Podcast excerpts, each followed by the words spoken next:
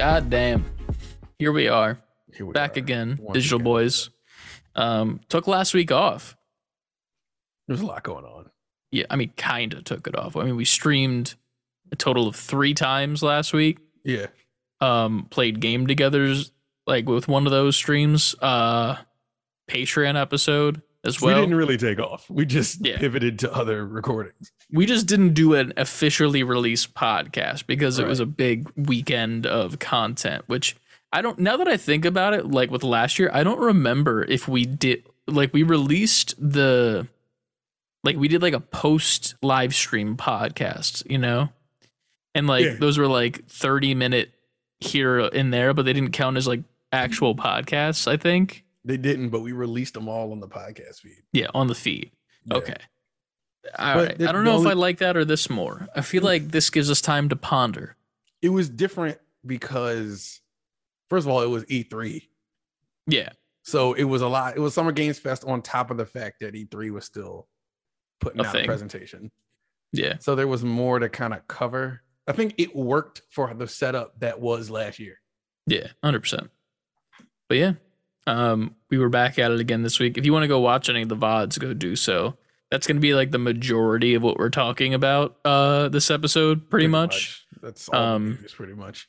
You know, definitely go check out the Patreon podcast as well, because there's some good stories on that, even though it's a shorter episode. But goddamn, still worked. Yeah. But yeah, man. Let's just, you know, start it off. It's been technically 2 weeks since we recorded a pod. How are we doing? Doing pretty good. Not a whole lot has changed, except the fact that I have a child imminent, literally any. Imminent, if he wanted to come in 2 minutes, he could come in 2 minutes. This child's going to be day one on Xbox Game Pass. Yes, everything day one Xbox Game Pass. I'm gonna get him first on day one with Xbox Game Pass. Yeah, that's the only way. It is the only way. I mean, technically, if you have Game Pass, you have access to my child. That's going to be audio that doesn't age well. It's not, but you know, we'll move past it. Mm-hmm. God damn. Right. But yeah, man, it's been a nice week or so of content. I started a new position and a new job, so that's pretty great. Nice. That's rocking and rolling. Won't talk about it too much on here. Let's just say that I've been busy a lot. And you know, it's a lot of just learning like terms. Mm-hmm. And like the vernacular that they use, like the vocabulary, which is funny because it's just like I haven't done this in 3 years technically. Like I've worked at the same place for 3 years, so I just had the vocab in my head, and then I start this job, and I'm like, there are some words that overlap, and I'm like, they don't mean the same thing anymore. Shit. So my brain is like trying to keep up, and then trying to push out the old shit. Yeah, I want it to be gone, all of it, but it's fine. No. I did do a funny thing, and I guess it's been long enough now that I can talk about it for when I left work. I sent you the Snapchat of it, yes, but needless to say, my previous manager was a little bit of a petty person, childish is to say the least. So once I gave my 2 weeks and had very valid reasons for doing so, I was never talked to again, pretty much, since that point, which was very weird. Like it was almost childish and petty. Yeah. So I was like, okay, if we're going to play that game, I'm going to win. So Day one on Game Pass. So on my last day, I changed my laptop password to be a variation of our previous one because the company is stupid and use like the same password for everybody. But I changed it to the word goodbye and then the other variation thing. So I was like, already that's meme number one. And then I wrote like on the notepad, like deuces, I'm out. Here's the password to the laptop since nobody talked to me. And this was my last day except for like 2 or 3 people. And then before I left, I changed the wallpaper, like the lock screen, to Bill Nye throwing up the deuces. So old man Bill Nye's throwing up the peace sign. And then I left it so that every single one of my 3 screens was covered by a program. So when they opened it, they have to close everything out, right? Yep. When they do, they are greeted with Rick Sanchez with the double birds saying peace among worlds. And that's how I left that place. And it felt so good. I wish you could have been a fly on the wall when they noticed all that. I've heard that they thought it was childish. And I'm like, well, you know, here's the thing. It's not childish per se. It's just when you're going to treat people the way you do, expect some retaliation. Let's just put it that way. But you know, they're listening, probably. Hey, here's the thing. If they are, I'll just put it out this way. Fuck you, Paul. You're a piece of shit. And you know, let's go. Let's go. That's it. That's about it. Paul. I don't even know you, but I ride with my dog, Chris. If you want a brief rendition of what Paul looks like, imagine the dad of the ginger haired chick from How I Met Your Mother. The dude who made like all the board games and shit. Imagine that guy. That's Paul, but with like less motivation in life. But yeah. Yeah, Paul, you could suck balls through a straw, dog. Sure he could with his sucking powers. But yeah, anyway, moving past that, I'm extremely... defamation. Defamation of a single name. I could be talking about Paul the Gray Alien, that movie that was voiced by... Was that Seth Rogen? And it was Seth Rogen, and then like as Paul itself, like the gray alien. Remember? Yes. And it was like with the dudes from Shaun of the Dead. Mm-hmm. Yeah, we could be talking about that, Paul. You never know. But anyway, moving past that, I didn't know that alien worked with you. Wish it didn't. But you know, it's a good time moving forward. It's been nice. A lot of people are nice so far. I have to go into the office tomorrow and meet everyone in person for the first time. So that'll be a time, because I'm not great in social situations, as we all know. Listen, man, it's going to be good. Yeah. It's going to be cool. The funny part, though, is that it's an ice cream social. Ooh, ice cream. As of the past, like, year and a half, I've realized... dairy and me don't get along, so needless to say, parts we talked about, I'm sticking to the goddamn water ice when I get there. You gotta get that's some, all I'm getting some lactate pills. You know what, I've had them before. Very much appreciate to John Pib Extra. He actually got them for me, I believe. Mm-hmm. And like gave me like a 6-pack of them. I'm not gonna say that they didn't work. I'm just gonna say that like it didn't work as well as I wish it did. Let's just put it that way. How many do we eat? One? I mean, yeah, because that's what it said. Like, I follow directions like I'm building a Lego set, yo. All right, how much dairy did you eat versus the one pill you took? Not much, I would say. Like, it was like a boba tea or like ice cream, like one of the two. Okay. But it wasn't anything crazy, you know? But it didn't do what I thought it would, you know? Like, it wasn't like... great, you know. I'm asking because I'm just recently started taking them because my stomach would hurt every time I eat anything like ice cream in that category, right? Yeah, 100% dairy dessert category. So I started taking them, and one of my friends has been on it for like years, right? So I made this joke, right? I bought a box of like the chewable ones, and I sent him a picture of them, and I just sent them the gift that's just like, show me your ways. Like, what do I do? And he was like, "It's like I got you." He's like, "Look, you eat one with your first bite, and depending on the size of whatever you're eating, you eat another one when you're halfway through, and you'll be gold, right?" So I'm paranoid because I like milkshakes, but I know if I drink a milkshake, I'm not. It's a bad time. It's gonna be a bad time. So I took one with the first sip, then I took another one when I was halfway done. Mm-hmm. I was surprised. I was like, I don't feel a thing. It's everything's fine. It's a whole new world. It's like I'm 12 all over again. I can do this again. Goddamn.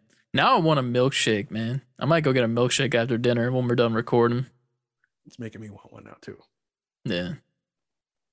What's the choice milkshake flavor? I don't know, man. Before we get into this packed ass show, milkshake flavors have come a long way. I mean, I can go with my like go-to cookies and cream. Okay. But I also like a chocolate peanut butter milkshake, but I also like the birthday cake flavor. Dude, I hate birthday cake anything. Milk, it tastes good in a milkshake though. But like there's just something unsettling when it's like that bright, like dark blue, you know? Mm. Like it bright dark blue doesn't really make sense as a sentence, mean, but like it's like a dark blue color that's very unnatural, but it's so bright in like whatever color ice cream you have, which is normally vanilla, and it's so unsettling, and I hate it. There's this milkshake at milkshake flavor at this ice cream place near me. Shout out to Dreams Ice Cream. It's called Cookie Monster, and I'm a cookie dough guy, but it's just I think you knew you had it before. I know the flavor, but I don't. I know what it looks like, but I don't know what the difference is between it and cookie dough. It's just cookie dough, Oreo. What else is in it? Is it like brownie? Something like that. It's a third cookie kind of related chocolatey-ish flavor. All like mixed up pretty much. And it's blue, so it looks like Cookie Monster. Is the blue like a flavor, or is it literally just like it's Cookie Monster, that's blue branding? Here we go. I don't know. I just know I get it and it's blue and it has all that stuff in it. All right. I might have to try that. Because I mean, I'm under these. I like stuff in my milkshake as well. Like at fucking Red Robin. You ever been to a Red Robin to get the brownie one? I never had a Red Robin milkshake before. They're okay.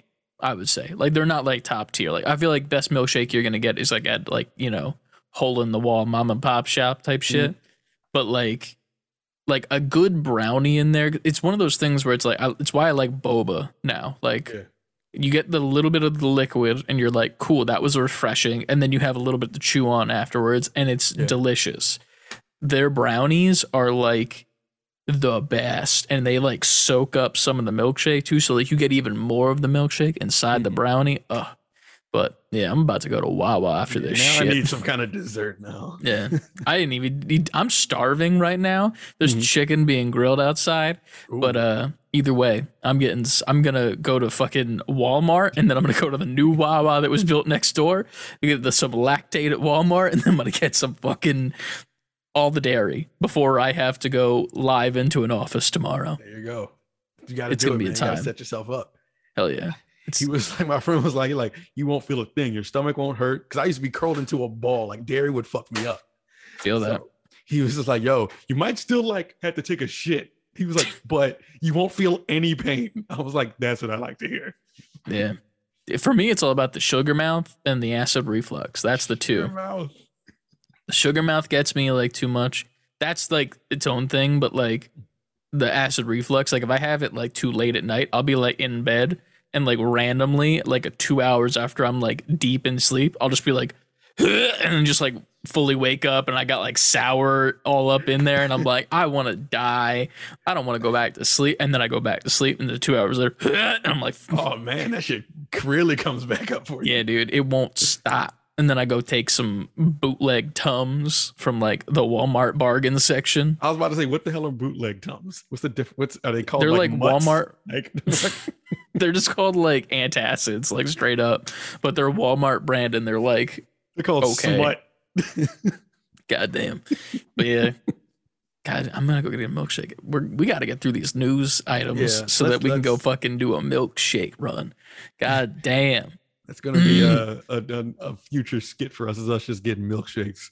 Honestly, that should be. It's like the Adult Swim intro, like the cutscene where it's just us go get milkshakes, and then we'll just put like some Adult Swim ass music in the background, and then we'll kick like throw the cup in the trash can, and the lid will come down, and it'll have our logo on it. Yeah. And then after it fades out, it comes back in with like a post-credit scene. It's just you holding your stomach, banging under, like, are you done yet? And I'm just in there like, no. The Tums didn't work. The Walmart antacids didn't work. As of that point, we're just making a lactate ad. True. Yo, we should get sponsored by Lactate. Could you imagine that? I would be totally on board because I approve their product now. God damn. You changed my life. Lactate. I'm going to have to do some phone calls. Is that how it works to get sponsored? Oh, no. I'm sure somebody at the Lactaid office has a phone. So, yeah. Just got to Google the Lactaid company number and be like, yo, do y'all you want to sponsor? Or no, that's what they would say to us. You want to sponsor us?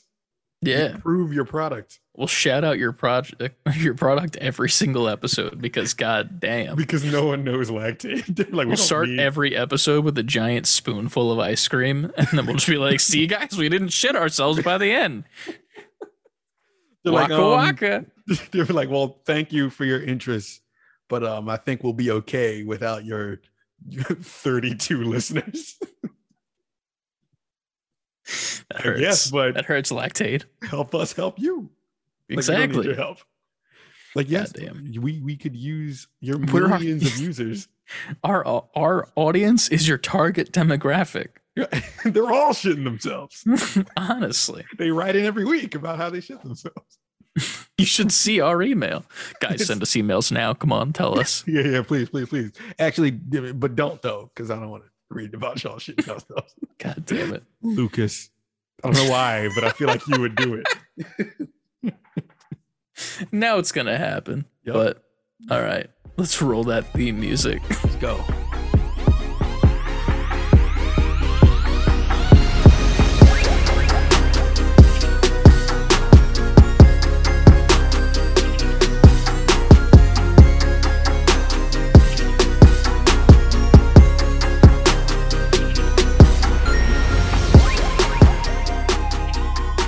Oh shit, that's gonna happen now. That's gonna fucking happen.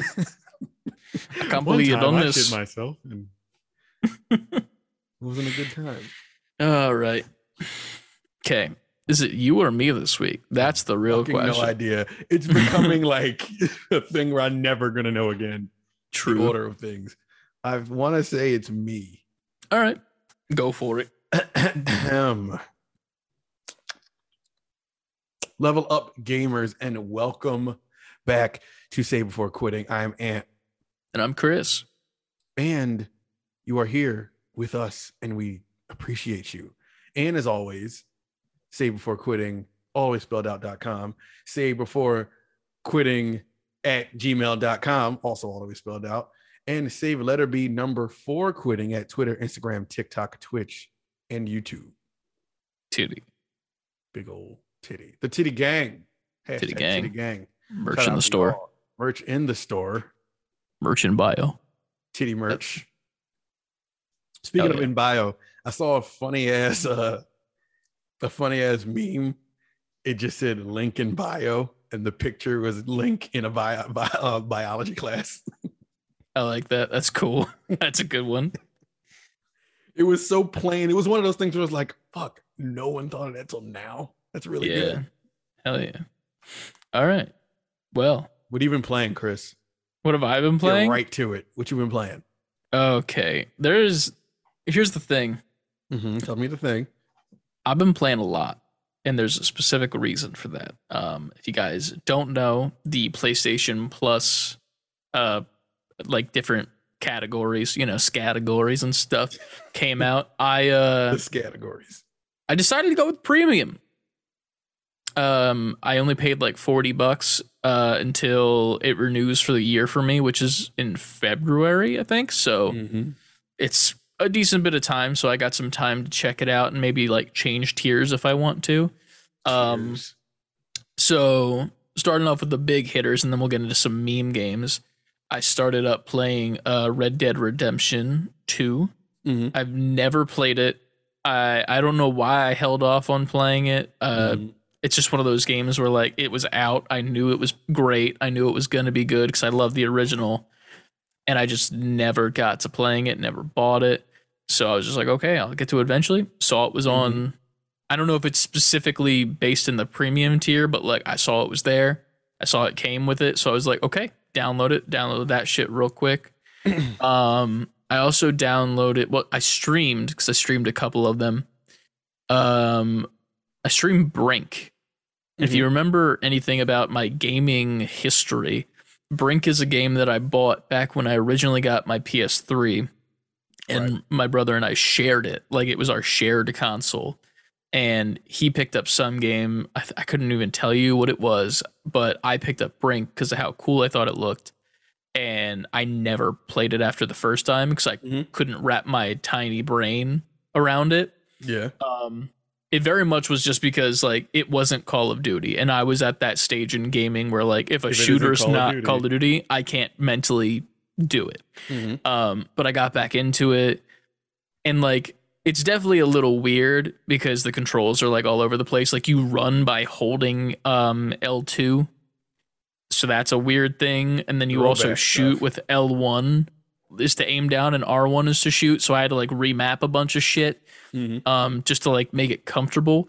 But like once I got into the swing of it, I actually beat the first mission, which I never did personally when I was a kid, so that was a nice moment for me. Mm-hmm. But started streaming that, and that was pretty fun. Other than that, obviously I've been playing some Fortnite, getting the new battle pass going. The season's really fun so far. Nothing really crazy going on in Fortnite right now. I've gotten a couple cool clips. There's been really funny ones that have happened. I posted one over in our Discord of Ryan literally getting squashed by a truck that was fucking hilarious. Mm-hmm. And then what else we got going on? Apex every here and there with the haptic guys, but not having fun with it still. And on the opposite end, playing Overwatch and having so much fun with that. Got the bug again. I fell back in love with it immediately. Like they asked me to play one night and I was like, fuck it. Like I'll put the disc in. And it was like, I hadn't left. Like I was playing Roadhog, which is my main. Mm-hmm. And I was just hitting hooks left and right. And like, I was fucking killing it.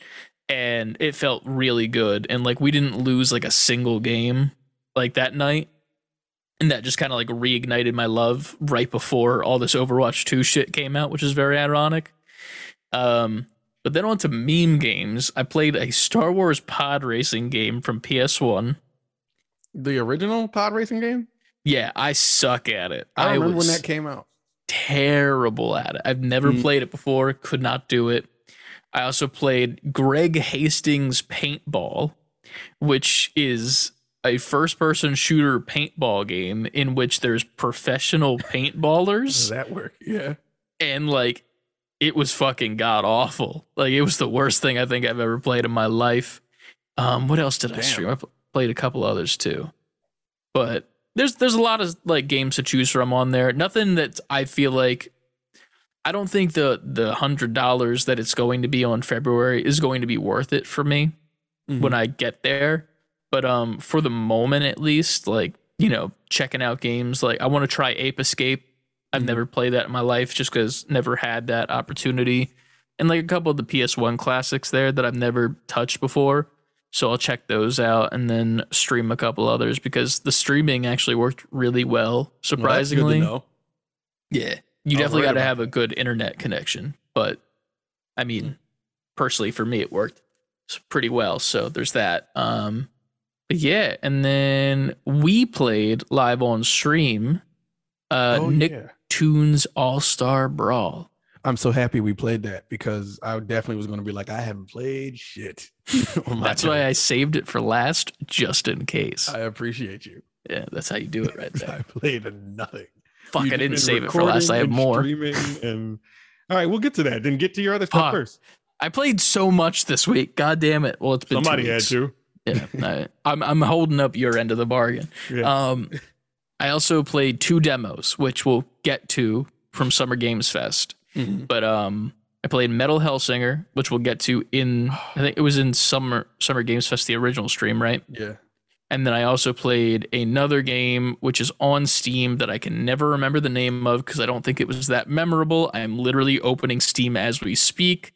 Midnight Fight Express. That's right. Okay. Yeah. I played that as well. It's okay, but we'll get into that more when we're going through the news. Dude, I am fire. And I'm in love with that.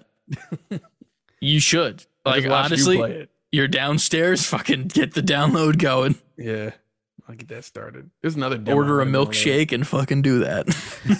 Halfway through that stream, that I'll be right back sign comes up. Yeah, 100%. But yeah, that's pretty much all I've been playing. As far as movies and stuff and TV, Ms. Marvel has just started streaming as of last week. We didn't really get to talk about that since we didn't record. That's right. Really like the first episode. was really cool. Second episode is also pretty cool. I didn't even know it came out. I gotta go up and watch it later. That came out. Obi-Wan is really good. I don't care what people say. I like it a lot. Today's episode was really cool with some of the stuff they did. I was actually spoiled like 5 times throughout the day, ironically, because I was so busy at work that when I took the 3 or 4 bathroom breaks that I took, I like look at my phone for the millisecond of time that I had, and it was like spoiler, spoiler, spoiler, spoiler. I'm like, don't let up, man. I was like, God damn it. One thing that's really cool is this dude that I used to watch their podcast of the Rex and Around show. They were a Star Wars podcast. They were like really like positive people in the community of like Star Wars fans, which is hard to come by. And he actually got to be on the show. He's in this episode. Oh, shit. And everyone's like freaking out about it for him, like on like Twitter and Instagram. They're called because he's got like a blue hat on, so he's blue hat guy. And everyone's like, "Oh my god, it's Michael from Rex and Around." I saw it and I was like, "Oh my god, it's him!" And it was like pretty cool. That's dope. Yeah, they had to stop recording the podcast last year because of this. Because he's like, I knew that I couldn't keep this in if we did record and keep talking about Star Wars. So like we just stopped until now, and now we'll come back because those NDAs eating him up inside. Oh yeah, dude, I would be freaking out. Like he's just a background character that just exists, but like he's in Star Wars. Like yeah, he's canon now. That's the thing. He tweeted that out, and then the Star Wars official Twitter said, "You're canon in our galaxy now," or some shit like that. I'm sure as a fan, that's like life insane. Complete. Yeah. Like, what do you do next? Nothing. There is nothing. He also is the CEO of those bikes, though. The Super 73 ones. So, like, yeah, those motorized bicycles. Like, he's the CEO of that. So, like, dude's fucking rocking and rolling. But it's cool to see. That's like if they drew you into Spider-Verse and let you voice yourself real quick as like a side character. Bustin'. But, I also watched Everything Everywhere All at Once. I finished that because I love it. I want to go back and watch it again just because this was me finishing the movie. I actually fell asleep the first time because I just watched it way too late at night and I didn't realize how late it was. So when I started it, I was already like drowsy and probably shouldn't have. But, you know, cool kids stay up after 2 a.m. So I just tried to do it. Fell asleep and then never got back to it until this past weekend, and I was like, you know what, this is a phenomenal movie. This is the multiverse movie that Doctor Strange wishes it could have been. So all right, well, now I gotta watch it. I've been hearing good things about it. It is probably if it does not win Best Picture this year, there's something going on, because that's some bullshit, because it was phenomenal. But and then, you know, I'll probably go see some movies this weekend. I think Lightyear comes out, and then also Jurassic World is out, which isn't getting best reviews, but yeah. That's me. See Lightyear. Well, like you said, I played Nickelodeon. What's that shit called? Nickelodeon, we got voice actors now. What's that shit called? Nickelodeon, we got voice actors now. We and Chris played that after the which stream was that? The Xbox stream, right? Yeah, it was the Xbox stream. We had some random fun playing that because we wanted to play Rumbleverse. But the demo ended as we played that. The Xbox stream. I didn't get. Oh yeah, you did play that. I forget. I played so many games, dude. Good. Fuck. You're carrying this segment. What am I doing with my life? Playing games. Shit. I got to do more with my life than that. God damn it. I mean, you're doing more, but sure. You're playing the amount of games I wish I could play. The games I used to play. The amount of time I used to play the games. Sorry to interrupt. Single tier. But we played a Nickelodeon All-Star. I don't remember what it's called. All-Star Brawl. All-Star Brawl. We got voice actors now. Yeah. Really small text under it. That was a game. That was fun. It was fun to play online with you. It was definitely appreciated that it was a PlayStation free month game. Yes. Because if not, I would have been so pissed if I spent money on that, like, to actually play it. Oof, to say the least. It does make me think that Multiverses is going to have to come out the gate swinging, but they're not going to have to try too hard. Yeah, it's funny because, like, it's fun in a way, like, I'm not taking this seriously and we're just on here goofing around. Yeah. But if I, like, try to take that game seriously, I don't think I would consider it a great game. I will say having the voices in there now actually makes it feel alive, because it just felt like this dead game before. You're playing it and there's no, like, there's nothing giving you those vibes. Like, this is a fun upbeat time. Yeah. It's just these drone-ish characters that you recognize fighting each other. Mm-hmm. Not saying a word. It was also like simplistic, but also even more complicated than I thought it was going to be at the same time.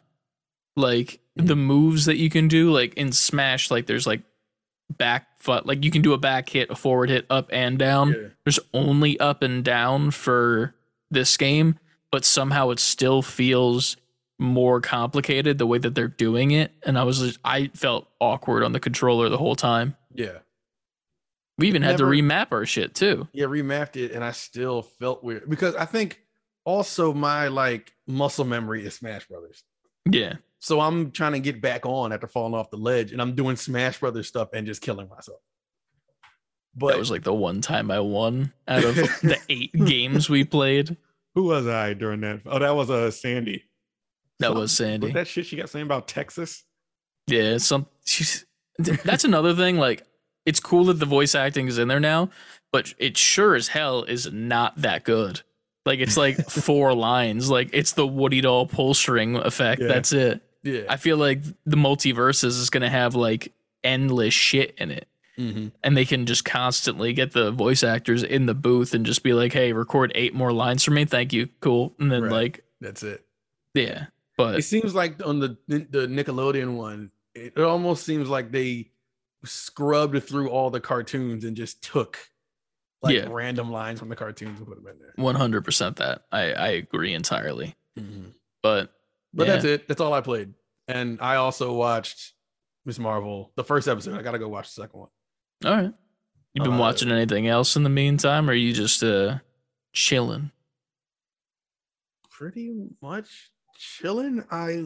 We will get to it, but we watched all those streams of the new stuff.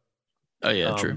All the Summer Game Fest stuff, and I like how Keely just we can just make this transition right into news. But all right. Keely just owns this year of game announcements, because even though there's separate events like Xbox, Bethesda, Capcom, etc., they it's all under their have the Summer Game Fest hashtag. I mean, if I was Keely, I'd be like, man, I killed that. I own games right now. Yeah. So how did my question for that is, like, how do you think, because E3 said they're coming back next year. So how do you think they coexist now? I could see a world where companies like, nah, we're gonna go with Keely. I could see them doing a little bit of both, like giving the reveal to Keely and then the like doing like gameplay or like showing the same thing that they showed at Summer Games Fest or whatever platform that it is, whether it be the Game Awards or whatever else he decides to randomly do throughout the year. But if I'm a game studio, I'm more so heading towards Keely because I like his production a little bit more.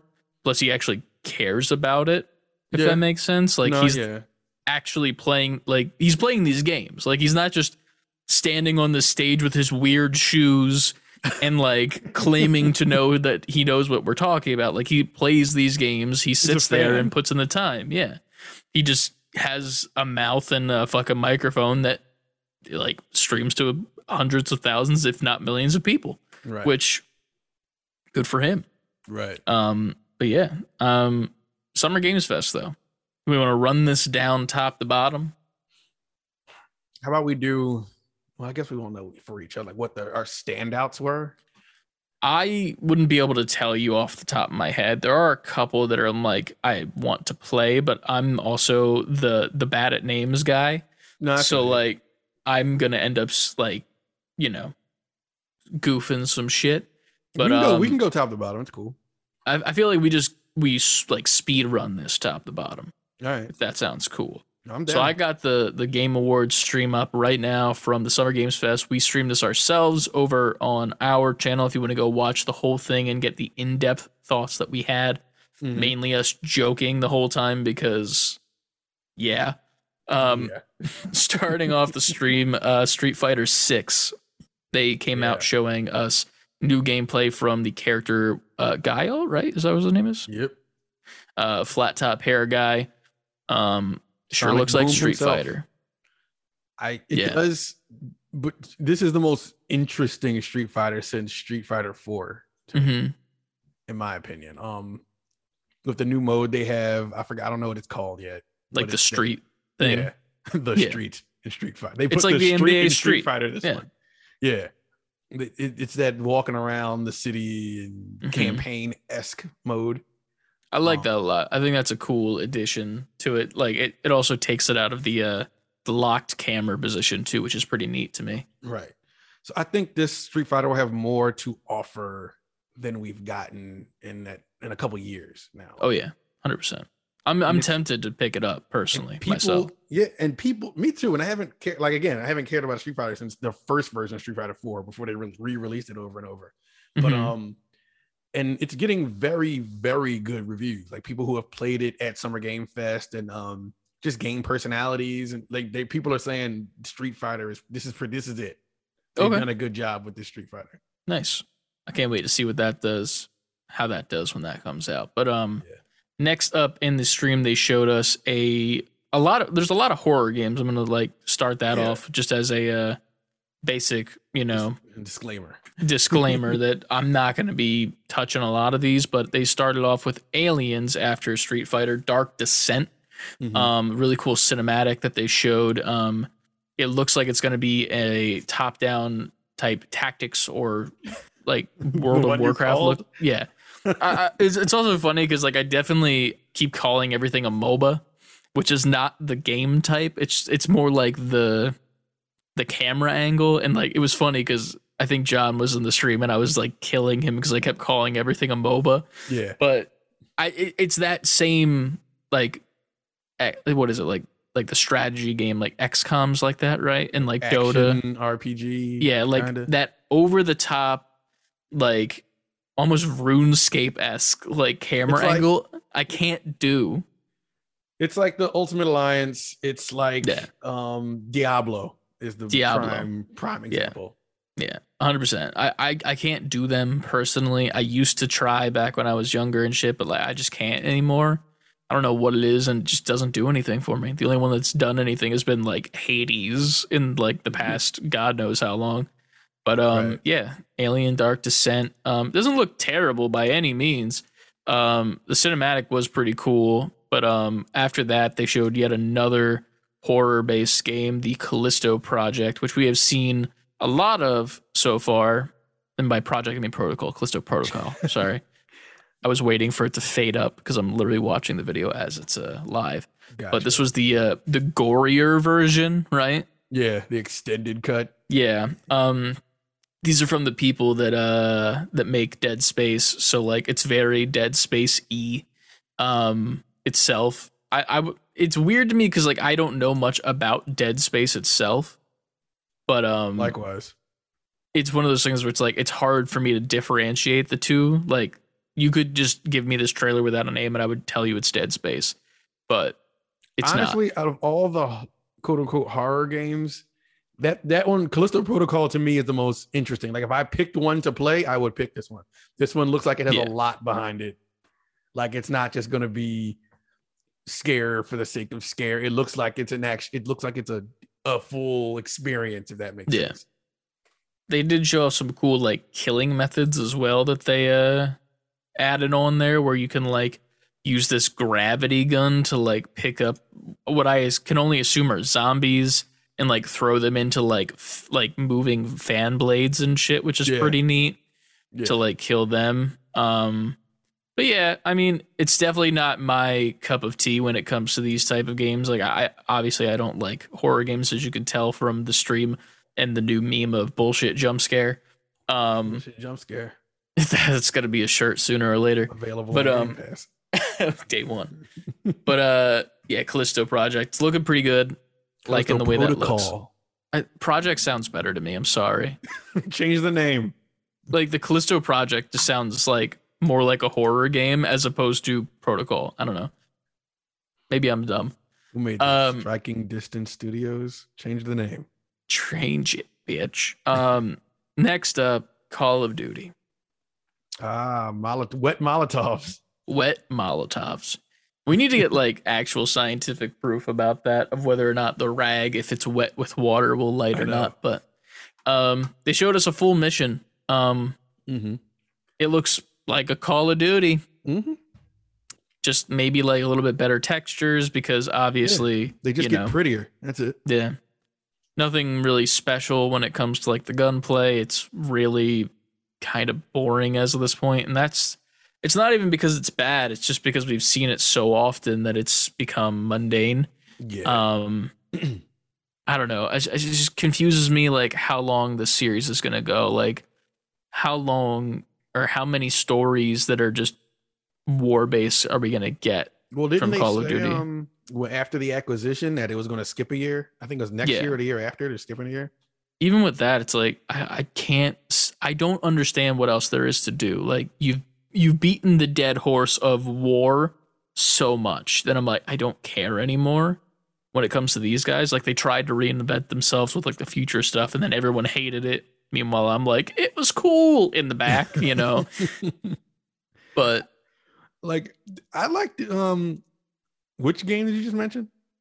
There's Infinite Warfare. Yeah, I liked that one too. And I was like, why is this one getting bad reviews? Like people were talking like shit about it. There's not boots on the ground. Like this one's fun boots on though. Ground. But this one's fun though. Like that's the difference. We don't want a fun game. We just want what we always had. Yeah. That's also because you and I were both playing Titanfall 2 at the same time. We're like, oh my God, this is really cool. Oh, Call of Duty's doing it as well? Yeah, interesting. I like that game. Boots on ground. Wah. No. That's a t-shirt we need. Boots on ground. Wah. It's just a baby crying in the middle of the screen, but they're wearing the ghost beanie. Back of the shirt, across the shoulders, boots on the ground. Hashtag. What do we have up next? Next up, there was an announcement of a game that I can't remember the name off at the top of my head, but it's like a year game. The 30 years later, Flashback 2. Flashback 2. What is that? Flashback was I don't even know how to. It's like a platformer, like a sci-fi platformer, but in the early years of like PC. Okay, it was really known for like. It was very stylish and like it moved in a way like where common platformers didn't. I'm trying to think of a game that's sort of similar, maybe early Prince of Persia type side-scrolling game. Okay, but more obviously it's futuristic. Mm-hmm. And then this is the sequel. All 30 right. years later. 30 years. Yeah, it looks okay. I'm not too into those types of games as well. I'm not really interested. But next up, I am slightly interested in this one, Witchfire. This is a game that you can currently wishlist this over on Steam. Early access is coming out soon. It's on the Epic, actually not on Steam. It's on the Epic Games Store. My bad about that. But this one looks really cool. Dope. It looks very, very much like it's a first-person shooter. Let's get that out of the way first, which a lot of these games are. But first-person shooter Dark Souls almost. Yeah. So, like, that's cool. The like environments. We kept saying it was a Elden Ring with a gun. Elden Ring with a gun, yes. It looks cool. Like, I like the idea of it. I don't know. It looks, I'm going to use your word before you can, frenetic. I'm sorry to steal it from you. There's a lot of games that we're going to be able to talk about that sound like that or look like that rather, but it's just cool. Like seeing like knights with like Gatling guns and shit and like magic is pretty neat. It has the whole Doom thing where you can like shoot, punch. Yeah. It looks so neat. Like just watching the gameplay back, like I'm just like, enthralled by like all the magic and shit that you can use to like take these enemies down. It's pretty cool. Yeah. I can't wait for this to come out, but Witchfire coming out soon on early access. Go wishlist that on the Epic's Game Store. Next up, I think this is another horror game. What's next? Fort Solace? Yes, Fort Solace. This is the one with the two voice actors that came on stage.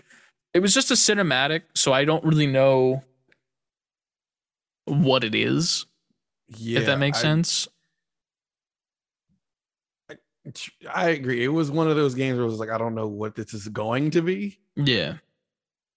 There's also not much like with it. I think there is some gameplay that's shown that's like kind of cut in intermittently, but like you can't really tell what's going on.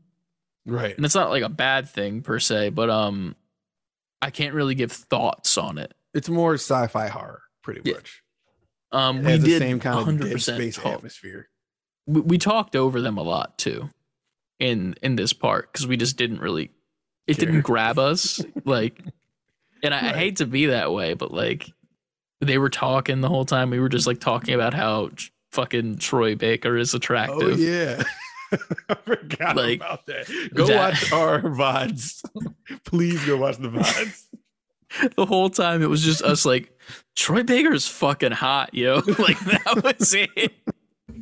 We're just like, I announced that was Chris's like has his hall pass, like if he could go game for a day. That's my Ryan Reynolds right there, like of like the attractive male. That I'm like, yeah, I can admit that. They talked for so long. I'm trying to like hit the arrow button to like get past it, but it's so much. I think it's we ended up talking like that, like all jokes aside, because at this point this is like the fourth like horror sci-fi game. It's like, all right, yeah, y'all are really killing it. We had the aliens thing, Callisto Protocol, and then Call of Duty, and then this. It was like, all right, and I think there's another one in this list, but they're really like pushing the sci-fi horror this year. What was this one called again? I'm sorry, I'm terrible with fucking names. The one we just were talking about, Fort Solace? Yeah, Fort Solace, yeah.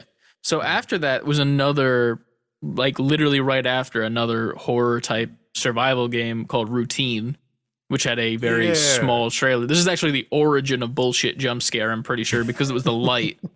Because like that's right. Yeah, you walked into the like the light that was hanging, and it was like so loud and unnecessary. I'm like, that's a bullshit jump scare. But it has like these like weird looking robots and stuff, and you have like a camcorder gun type thing. Yeah, that's like some Kojima shit. Yeah, it's from Lunar Software and Raw Fury, PC, Xbox One, and Game Pass. Nothing besides that like small little snippet of a trailer that there was. But after that, let me scroll ahead a little bit because after that we got the best part of the show, which was I don't remember.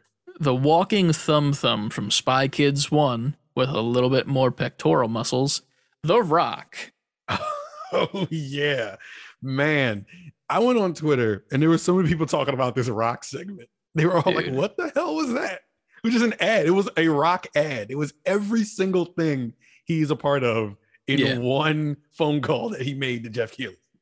It was weird, honestly, because I watched it back and I was like, was there an actual point to this? Because like I was like trying to think like genuinely, was there like a reason this was done?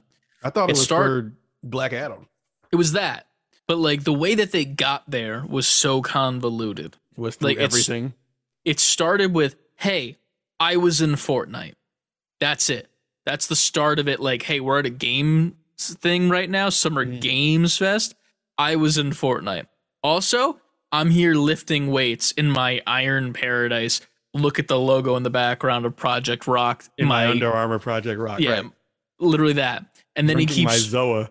Keeps showing the ZOA. Just keeps showing it. Meanwhile, when he's not showing it doesn't matter because in the background there's a ZOA cooler. So the whole time there is ZOA on screen. Like for those who haven't seen it, if he's standing in the forefront of a gym, perfectly. perfectly in the spot where you can see like the shirt he has on, the Project Rock shirt. And then in the and over his, he's not wearing a shirt, sir. He's nude. Oh, that's right. And there's a giant flag. There's a giant flag in the back that has the Project Rock. And then over this shoulder is the ZOA machine while he's talking at you about Fortnite, also ZOA, Black Adam. Was there anything else he was talking about that had something to do with himself? I'm pretty sure that was it. That might have been it, but then it led into the trailer itself, which had been out 24 hours prior. Yeah. So like, why? You know, like there was no reason. Like, here's the thing. You don't show the trailer the day before it. Sure, that's pretty cool to see at Summer Games Fest, like for the first time. Cool. But like, not needed, unnecessary, a waste of time. More of a meme. Man. I feel like it's the biggest meme of the show, if anything. It was definitely... I think they thought it would come off differently. Yeah. Because, you know, he's The Rock. But every reaction I saw to that was everybody like, what the fuck is he talking about? Yeah. And then, the trailer itself is okay. But it would have came off differently if that was the world premiere of the trailer. Yeah, 100%. Then I'm like, okay, I get it. I do find it's so funny that more memes have come out about this trailer, because while the trailer looks like, okay, this is a superhero movie. Well, not really. He's not a hero. He's like a anti-hero, kind of more of a villain most times, but whatever.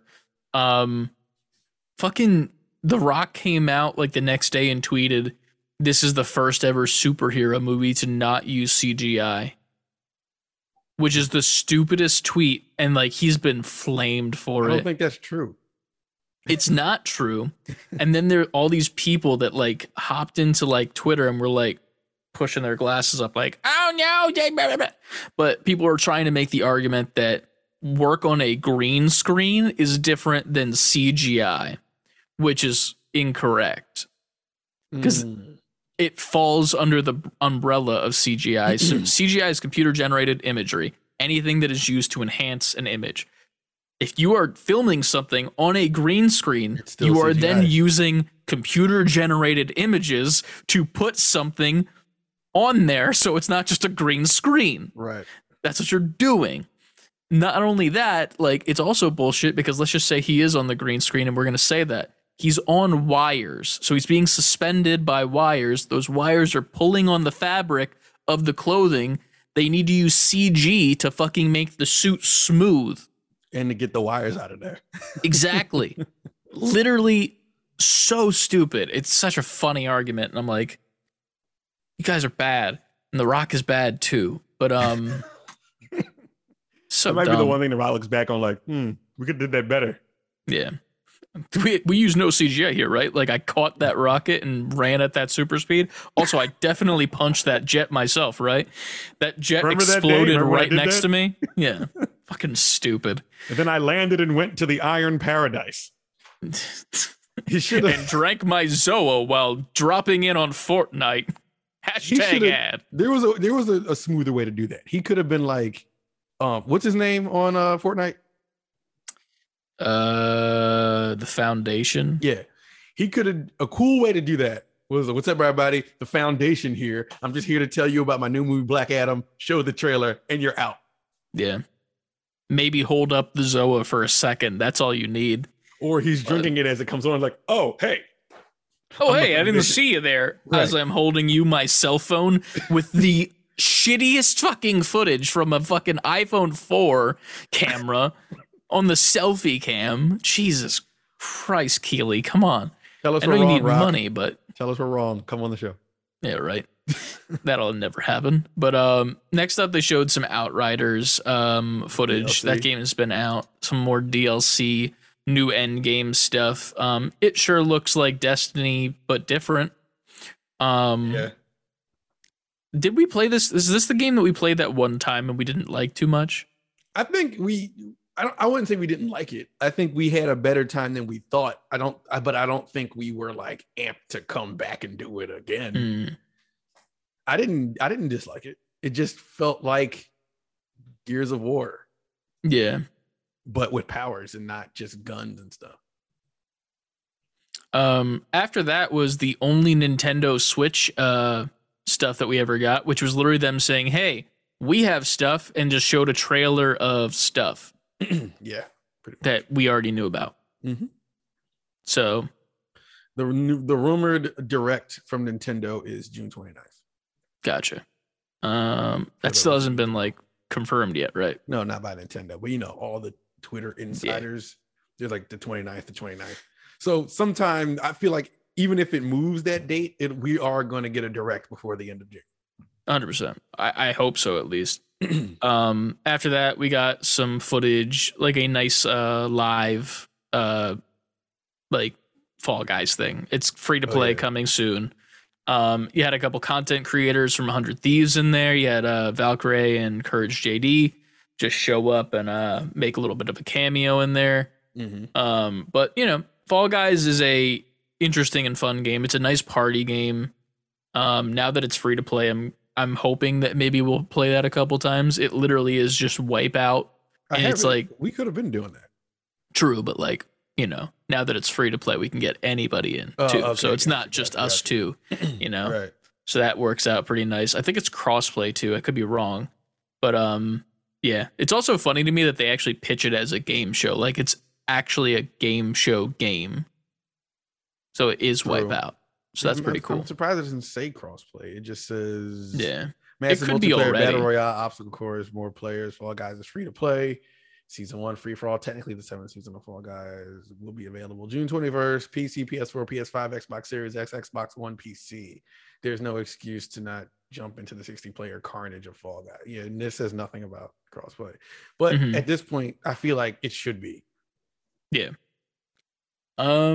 Next up from Frost Giant Studios, we got a trailer for Stormgate. Trailer was pretty neat. Had like a giant mech fighting a giant demon spawn, looking like Chernabog. I do remember this now. Yeah, and they didn't show no, they did show the a gameplay picture, and it was afterwards when the guys were talking, and you were like, I knew it. It was another overhead, another overhead one. Yeah, they were talking for a bit. That's always what ends up happening too. Like it's like the most beautiful animated Love, Death, and Robots looking trailer. Mm-hmm. And then it's like, oh yeah, by the way, it's not going to look like that in game, which is fine. But it's like, I don't know. Next up, what is this game? I forget. I like the look of this game. If I can get to the end, High Water, coming 2022. This is the world premiere of that. It looks like a post-apocalyptic world. You're going around a little boat from Rogue Games. It looks pretty neat. I like the look of it. Like it's low poly, but not like in a bad way. Mm. Textures are not like, you know, 10 out of 10 Last of Us remastered, spoiler alert. But you know, it gets the job done to tell the story it's trying to tell.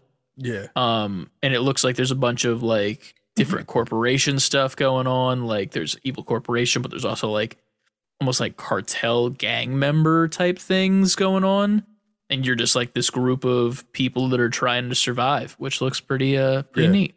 Didn't look bad at all. Like a zone out kind of game. I feel like I would play this like on something portable, like on a couch or something like that. Mm-hmm. What do we have after that? Sorry guys, we are slowly typing through this. Yes, making our way. Next up, they talked about Replaced for a second, and how that's pushed back for a decent bit because of the obvious reasons of the war going on right now. They gave their thoughts and prayers to them, which obviously same from our end as well, because that looked really cool, and it's sad to not get it anytime soon, but you know, priorities are priorities. Yeah. Bigger fish to fry. Next up was a weird one. American Arcadia. Oh, the Truman Show game. Yeah. From Raw Fury. I think this is like the second game from Raw Fury we saw in Out of the Blue. Mm-hmm. I like the way this looks so much. Another low poly game too, which is interesting. Mm-hmm. It looked like something that'd be fun, like if you didn't like Figure Friday and we all like follow along. Yeah. Like, this seems very much like almost Stanley Parable-ish, kind of, like, with, like, the creepiness of it and, like, the there's something else going on here type thing. They do, like, communicate that pretty well when, you know, you escape as your character and you're running away. It very much feels like Limbo as well, with, like, the way that, like, the direction you're running, like, left to right, but, like, with the camera slowly moving and whatnot. Yeah. There's also that, what's the other game that they made? It was Limbo and then Inside. Mm-hmm. It feels like Inside a little bit more to me, which is cool. I like it a lot. Yeah, I like Inside. But, well, yeah, we'll see what that happens. Game, I don't mind at all. Yeah, and that's it's coming to PC and console, but you can wishlist it now on Steam, so go check that out over there. I will definitely be doing so, and most likely playing it on the Steam Deck, which I'm falling back in love with. Good. What do we got up next from the Epic Games Store? Oh, this is phenomenal. Goat Simulator 3. Goat Simulator 3, which they skipped 2, which is confirmed. On the stream, we literally were like, wait, was there a 2 or are we just old and we didn't realize this? Yeah. But they fooled everyone, though. And then people were all online. They just came out and said it's a joke. Yeah. There's no the trailer was also like a parody of something, right? Wasn't it like a parody of like Dead Island or some shit? Oh, it is. I don't know. I don't remember the exact game. I could be wrong with that, but I know that it was like a meme on something. Let me actually look it up right now. Which one? Oh, the presentation started off by looking like a recut of the iconic trailer from a long MIA Dead Island 2. Did I say Dead Island? Happens to have yes, you did. Which just so happens to have one of the greatest announcement trailers of all time. But it wasn't a Dead Island 2 trailer. Was it a coffee stain? What are they trying to say? No, it was a parody trailer revealing the Goat Simulator 3. That Goat Simulator 3 is not only in development, but coming to the Epic Games Store and console platforms this year. I will play it. I like Goat Simulator. I think it's fun. I never played it. I've just watched a bunch of people play it. Yeah. It's definitely like, I feel like this is the originator of all the simulator games that like kind of made it pop off, if that makes sense. Like the original Goat Simulator, like when that first came out, like that was such a hit. And, like, it was memed on. It was very meta with a lot of the different things that was going on in the actual game itself. Right. And obviously, I feel like they're going to keep that up with this one already parodying a Dead Island trailer with this, so that's pretty cool. But yeah, go wishlist that on Steam and check out some Goat Simulator. But next up, a game that I am excited for that I probably shouldn't be for. What? Midnight Suns. Well, I mean, why shouldn't you? Because literally the game that I say that I don't like. So there's that. But new trailer. We still haven't gotten much gameplay. Like, we've gotten a little bit here and there, like random places.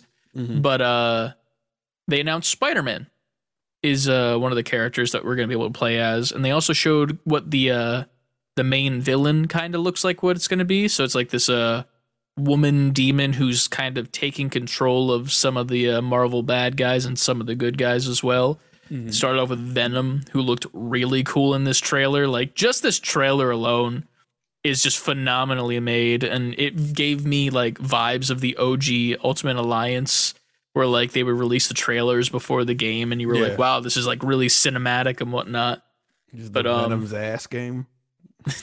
Venom's got a very juicy dumpy in this this game. Trailer? Yeah. But yeah, Spider-Man's suit looks really cool, the regular one by itself, and then also the updated one that they give him for fighting alongside of all of these dope characters like Blade and Ghost Rider and Magic. I'm loving the look of this game so far. Yeah, stylistically, they know what they're doing. Yeah, that Spidey suit is so nice too. But yeah, they also showed off, I think that's one of the characters that walked out with the main villain to fight was, what's his name? The dude from Infinity War that was with Thanos. Cull Obsidian, the big guy with the hammer type thing. Oh, yeah. I think that's the first one that comes out. Then it's Scarlet Witch, and then Venom.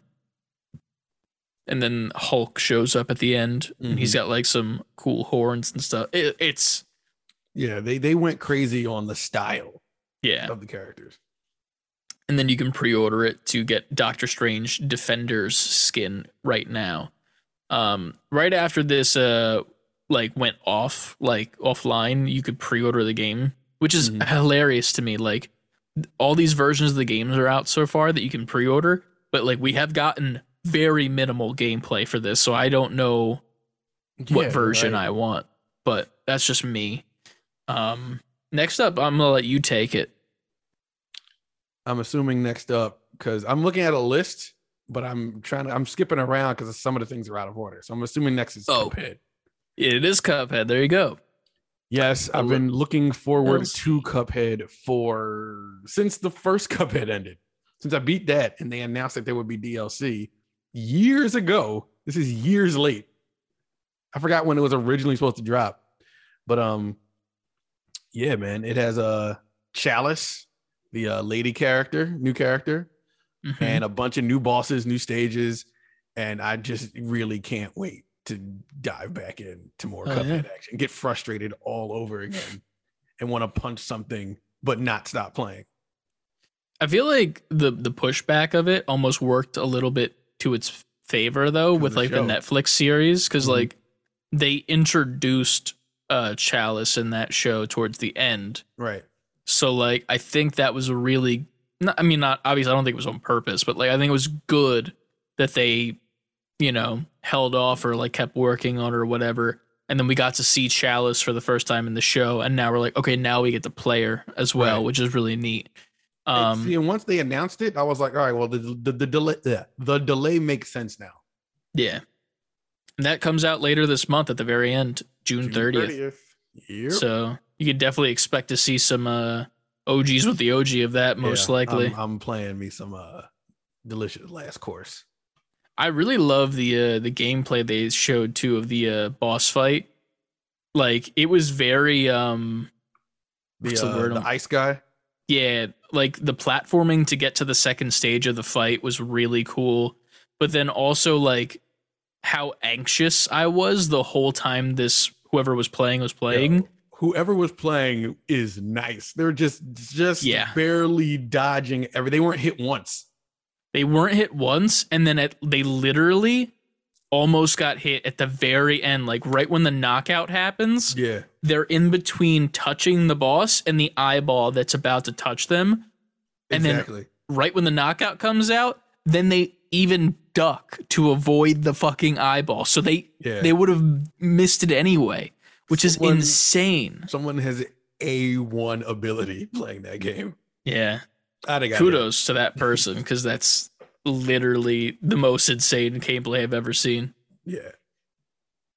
But moving on from Cuphead, what do we have next? We're not even halfway, which is the insane part, and we still have Xbox and technically Capcom. Devolver. And I mean, Capcom really. We can just talk about what we picked out of Capcom. Capcom's going to take 2 minutes to talk about. Yeah. Next up from motherfucking mainstream though is this card-based demon game that looks very fun, frenetic, and neon white. Interesting. Neon white. Annapurna. Yeah, I'm still thrown off by the lack of gun or something in the hand of the player, if that makes sense. Yeah, it got surprisingly, I don't want to say surprisingly because we don't know anything about it because it comes out tomorrow. But it does. Shit, June 16th. But because I didn't know that until today when I saw the reviews dropped, and the reviews are high, oh 9, 8, 9. I was oh shit. Anna was posted about that they were getting really high reviews for this, so that's pretty neat. I like the look of it. I like the look, but it's on Steam and Switch. I think I want to watch somebody play this first. Yeah. I'm also curious how much it's going to be. I mean, I could definitely look at Steam and see that, but I'm also not caring too much at the moment. Next up, Midnight Fight Express. You know all about this. I don't know all about it per se. I did play it on Figure Friday. I played this and Metal Hellsinger. It's okay. It reminds me a lot of if you took Sifu and My Friend Pedro and mixed them together. It's not bad, but it's also like it's just a spam, like a button spammer, but then also like you have to like pay attention to like blocking and stuff. Combat's ironically and somewhat similar to the Arkham Batman games with the blocking and punching. The guns are fun. This article says it's a mashup of Hotline Miami and Gang Beasts. I don't know about Gang Beasts. Gang Beasts is a bit of a stretch, if I'm going to be honest. But well, yeah, from what I watched on yours, I don't see Gang Beasts. Yeah. I mean, in theory, like, the style reminds me of Gang Beasts, like, the look of it slightly. But, like, it plays weirdly like Batman Arkham City. Like, when it comes to the melee fighting, like, you can, like, go back and forth between two people just punching. And, like, it looks like you're, like, teleporting back and forth, like, superhuman-like. But there's that. It's okay. The demo was fun to play. If you go play it on Steam, go check it out. It's a long demo. I didn't even beat the demo myself. And I played it for like an hour. It felt like it, honestly. But yeah, I mean, and also the dialogue's really good. Like, it's all written, so like there's no voice acting, but the dialogue is written really well. It's cool the way that they introduce it to you and like set up the world. So I was a big fan of that. Next up was some Warframe shit, which we're gonna skip past because I haven't played Warframe since it first came out, and I don't think that's a game you can just casually get back into anymore. More Warframe for people who want to play Warframe. Yeah. But coming from the people in the Genshin Impact who make Genshin Impact, comes Zenless Zone Zero. ZZZ. Yeah, Zenless Zone Zero. This game... They did show a little bit of gameplay, I believe. That was of the anime games. This was the one. I was like, this is cool. Looked very Final Fantasy, mixed with Genshin, obviously. I'm curious to see if it's actually going to be like a hero fighter type thing, where it's like you have these specific people and you have them all unlocked, or if it's going to be like Genshin, where you need to open up the gacha and like you know, pay to unlock characters. But we're gonna see. The gameplay looks really cool. It's literally an anime in 3D, straight up.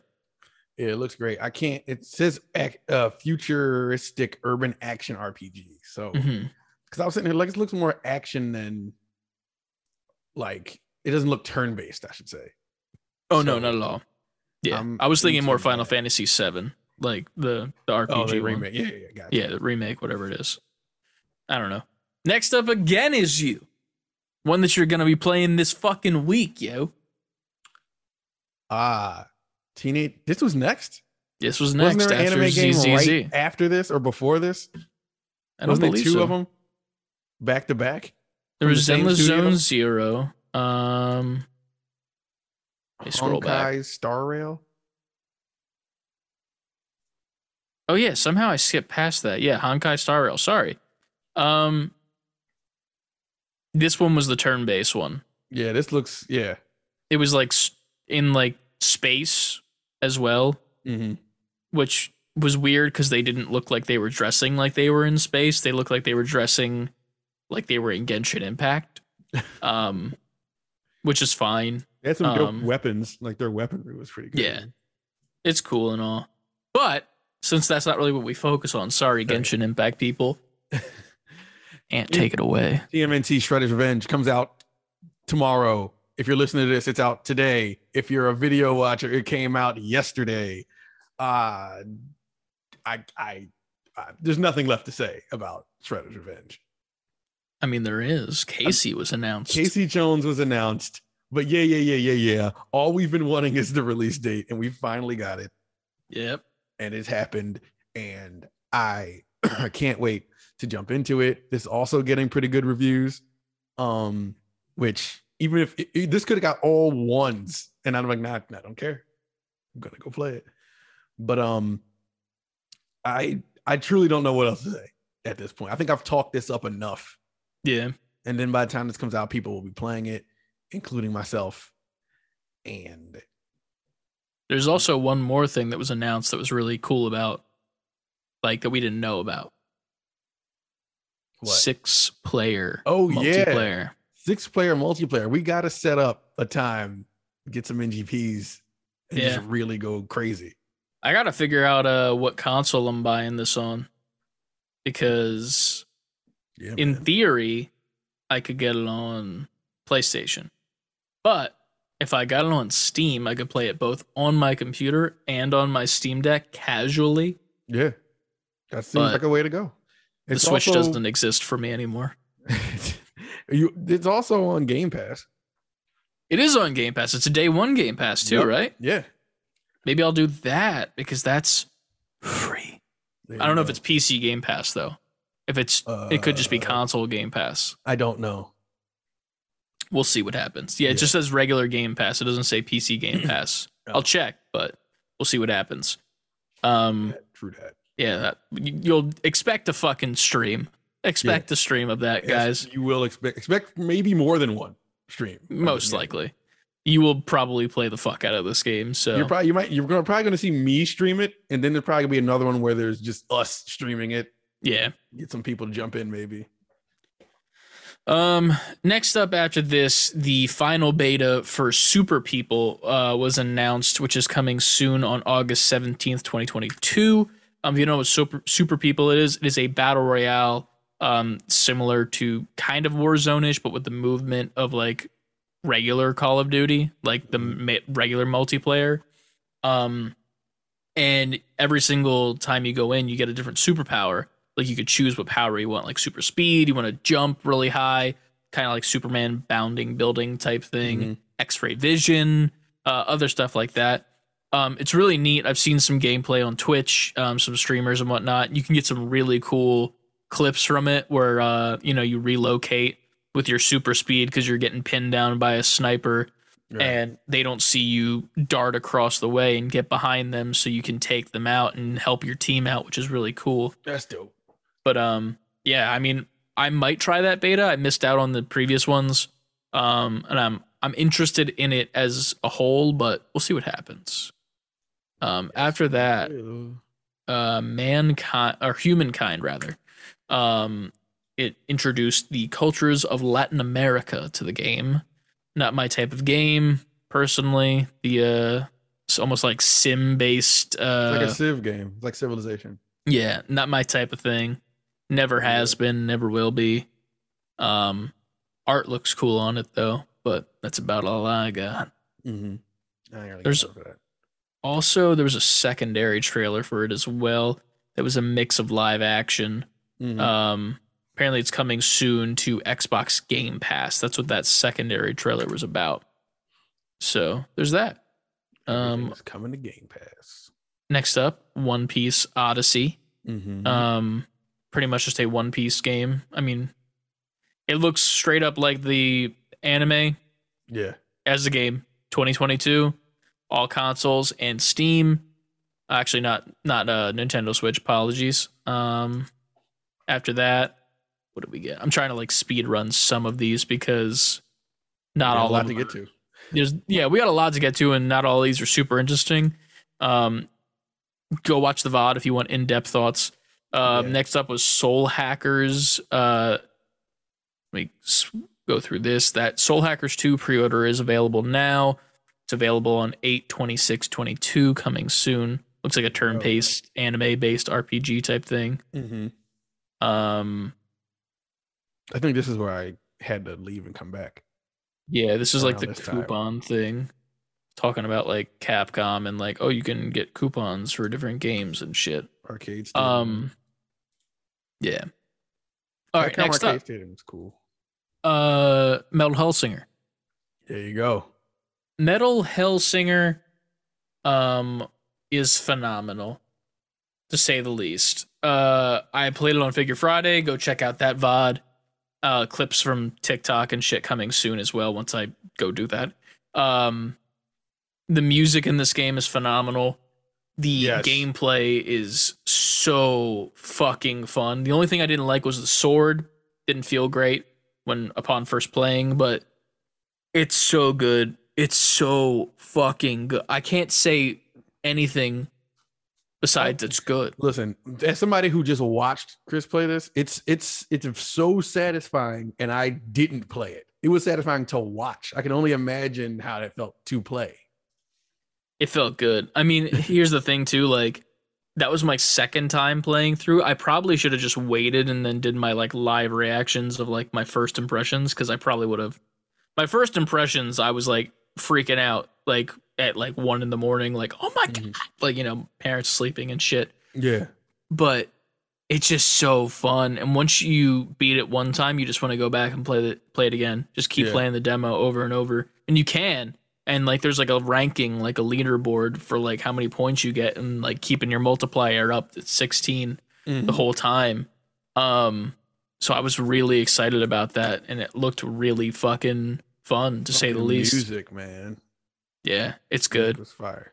If you're a metal fan, which, I mean, I'm not super into like just straight up metal, but like some of the second song that you play after the tutorial with the female vocalist, that was the one. So fucking good. I'm not a metal fan at all, but in conjunction with the gameplay and how the mechanic that lets you level up the music, it made anything sound good. Yeah, it was. It made me happy to have a rhythm game as well too, because I feel like we don't get many rhythm games anymore. No, we don't. Unless it's like, you know, fucking Just Dance or DDR or something like in an actual arcade, you know. Right. Like Guitar Hero and Rock Band are both dead. The only ones that are still going are like the Rocksmith one, where like you actually use a real guitar. But I don't really count that personally. But yeah, it's go play the demo. If you haven't played the demo, go play the fucking demo, because please, it is so worth it. After that, and that giant Metal Hellsinger, they talked about The Quarry a little bit, which is out now. Which, you know, it looks like what it is. It's pretty much Until Dawn, but a different story, with different group of teenagers, actors that you'll recognize. It's got the dude from Pokemon Detective Pikachu in it, Brenda Song from Sweet Life of Zack and Cody, a couple others that I'm just not good at remembering names of, but you know, that's the case. It's a good game. I want to play it personally, but I might just end up watching it, because that's just how I go through these games personally. Right. But yeah, The Quarry. What was next? Nightingale. I don't even remember what this is. I don't think I saw this one. I don't know if you did. I don't think you were downstairs for this one when we were live. I'm looking at the trailer, like scrubbing through the trailer now. It looks kind of like Ark, but more like evolved, if that makes sense. Like more in the future. It said it's a shared world survival crafting game. Yeah. It's a lot of things. Like RuneScape, Minecraft, but also... The thing that was interesting about this one, which I did bring up, so there are cards involved in the game, but the way that you use them isn't like a card game that you would like. Not the stuff that you don't like. It's more so like you get these cards and you use them to like open a portal to different dimensions with different materials and different monsters and shit inside. But while you have that open, it looks like they can also come into whatever world you're using as a home base. So that's a thing.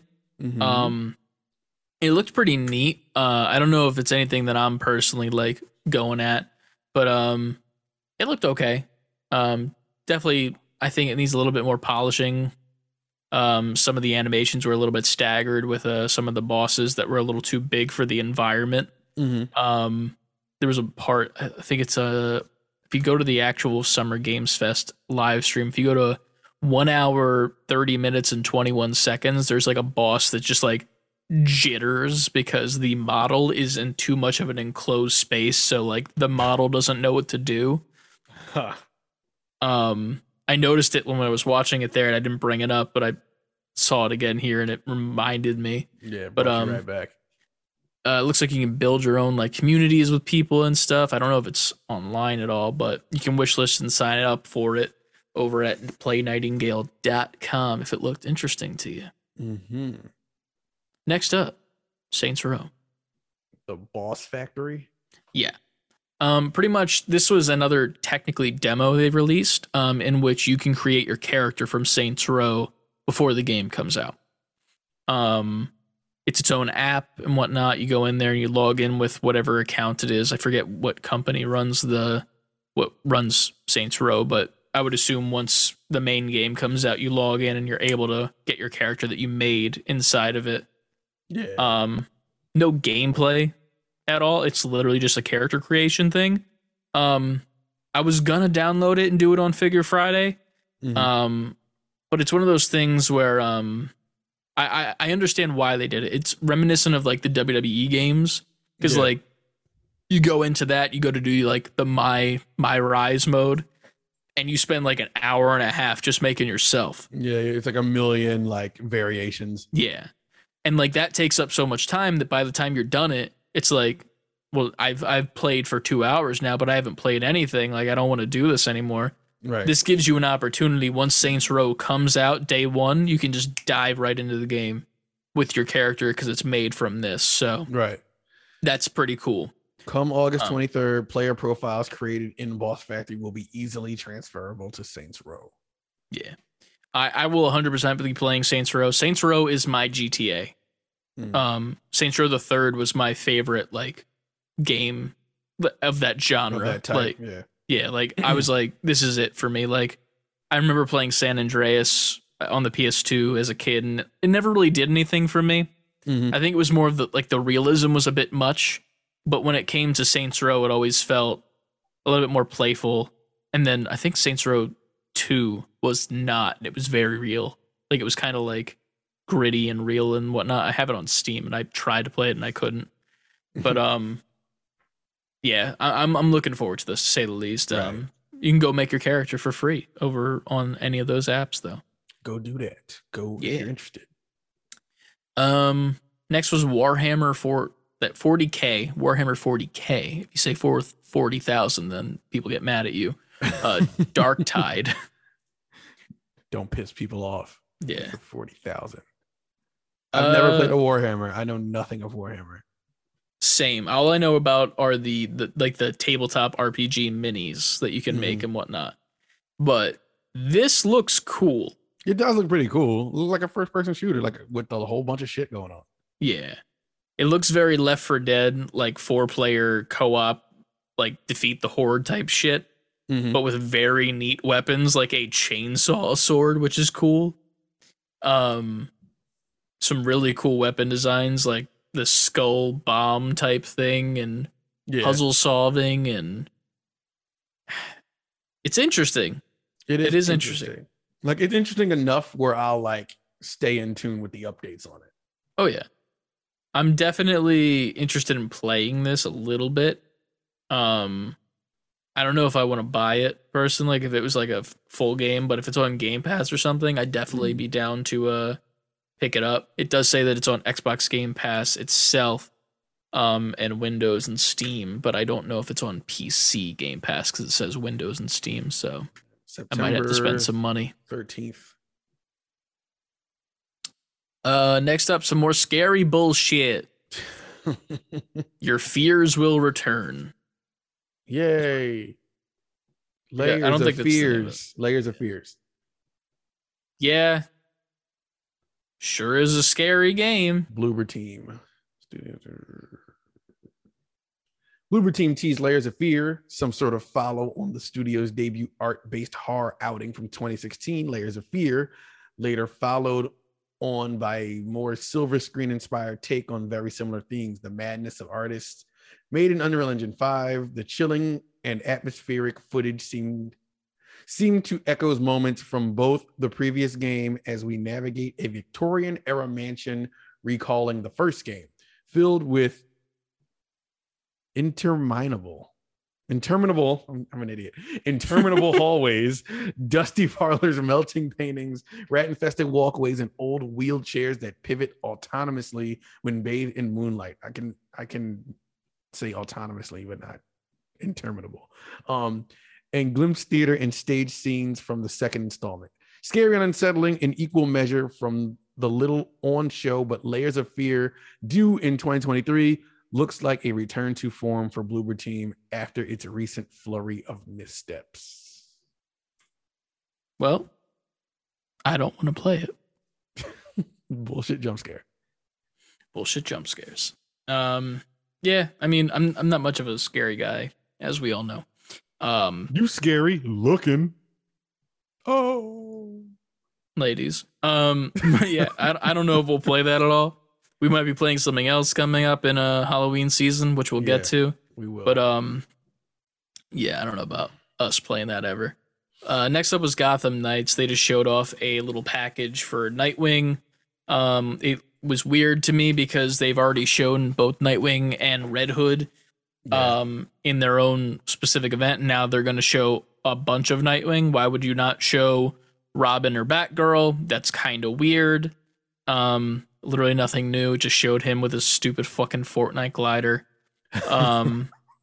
It's funny because like I like Fortnite now. Like I'm actually like a fan of Fortnite and I like playing it. But like giving Nightwing a Fortnite glider in this game, which is supposed to be Arkham Universe adjacent, it really pisses me off for some reason. They couldn't come up with a creative way to have him traverse through the air.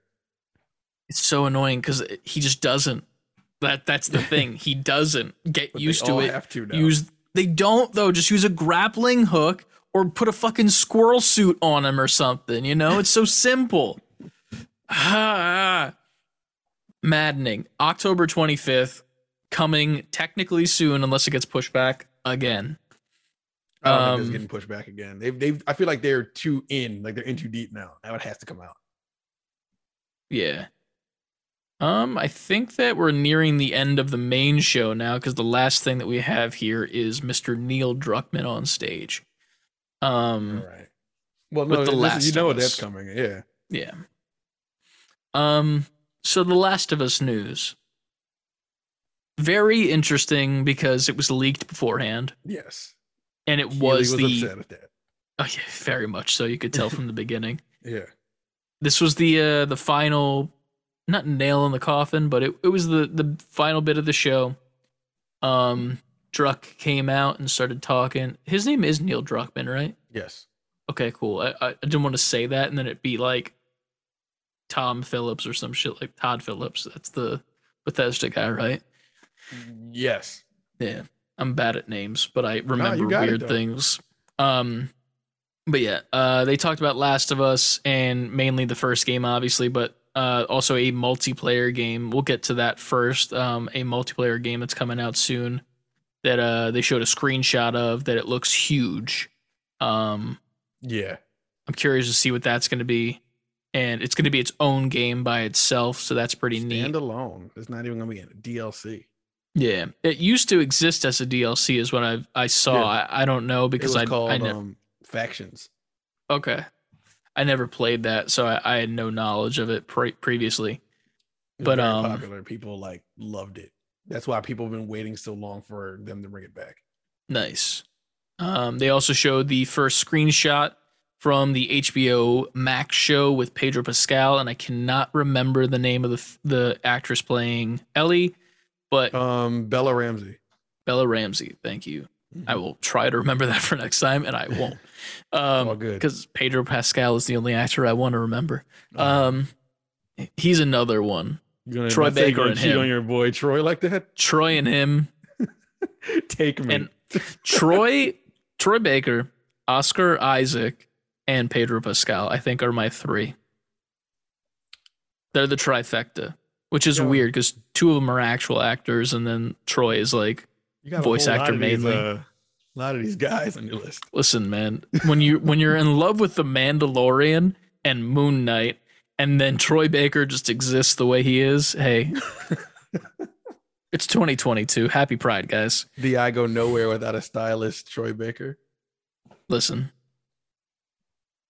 Happy Pride. That's all I'll say. Mm-hmm. Anyway, moving forward. They brought onto the stage yet again Troy Baker and, you know, erections. Whoa. And Lauren. You didn't tell me that when you were sitting next to me. No. And Ashley Johnson pulling them out, the voice actors of both Joel and Ellie in the original games. And little announcement that they'll be in the show as characters themselves. I'm curious to see who they'll be. My prediction for Troy was that he'll be Joel's brother. Yeah. And then people online are saying that Ashley could be the lady from the beginning that helps Joel, you know, that ends up dying. What's her name? Something with a J, I think, because I saw they put out footage today of the side by side. Yeah. And I can't remember what her name is, but me neither. That'd be a good pick. Or even just the wife of was that Joel's brother, Tess? It was. Yeah. I was thinking with the J and the same spelling, yeah. But so yeah, they announced that they'll be coming onto the show, and then the big boy, The Last of Us 1 remastered, remake. Right, it's a remake. No, it's remastered. It's the same game. Remake would insinuate that it was they changed things. Well, they did. They changed a bunch of shit. All the models. Same game. Well, no, I mean, like story wise, like it goes different places. Like this is just a remaster of the game, the first game. Okay, I thought they were pitching it as a remake. I could be wrong. Well, I'm reading here. It just says PS5 remastered. Okay, cool. I'm definitely wrong. I know that they were talking about it as the way they were talking about it made it seem like it was a remake, if that makes sense. Mm-hmm. They're like, we're building it from the ground up. And I'm like, okay, so that's a remake, like, you know? Yeah. But at the same time, they're reusing the all the animations from the mocap that has been generated and the performances, obviously the voices and stuff, just updating the models themselves. The characters look so much better. It's insane. It looks ridiculous how much better it looks. They look like different people, which is the weird part. Like, but they are, like, you look at them and you're like, no, they're the same. Mm-hmm. But that's coming out 9/2/2022 on PS5 exclusively, but then coming later to PC. No announced date for that yet. So yeah. PlayStation's really coming hard with the PC now. Yeah. The side-by-side picture of Ellie from The Last of Us Remastered to The Last of Us Part 1 that is coming soon is insane to me. Like, it's day and night. For sure. Oscar Isaac, call me. Man. When got Moonlight on the mind, you know? When we blow up, I'm going to put all this audio back out and have those guys. Fuck yeah. Hell yeah. Hell yeah. And watch you squirm while you interview them. I wouldn't be squirming for the reasons of awkwardness. I'd just be squirming because they're in the same room. Squirming because you got to fasten something into your waistband. I'll be back in high school, you know.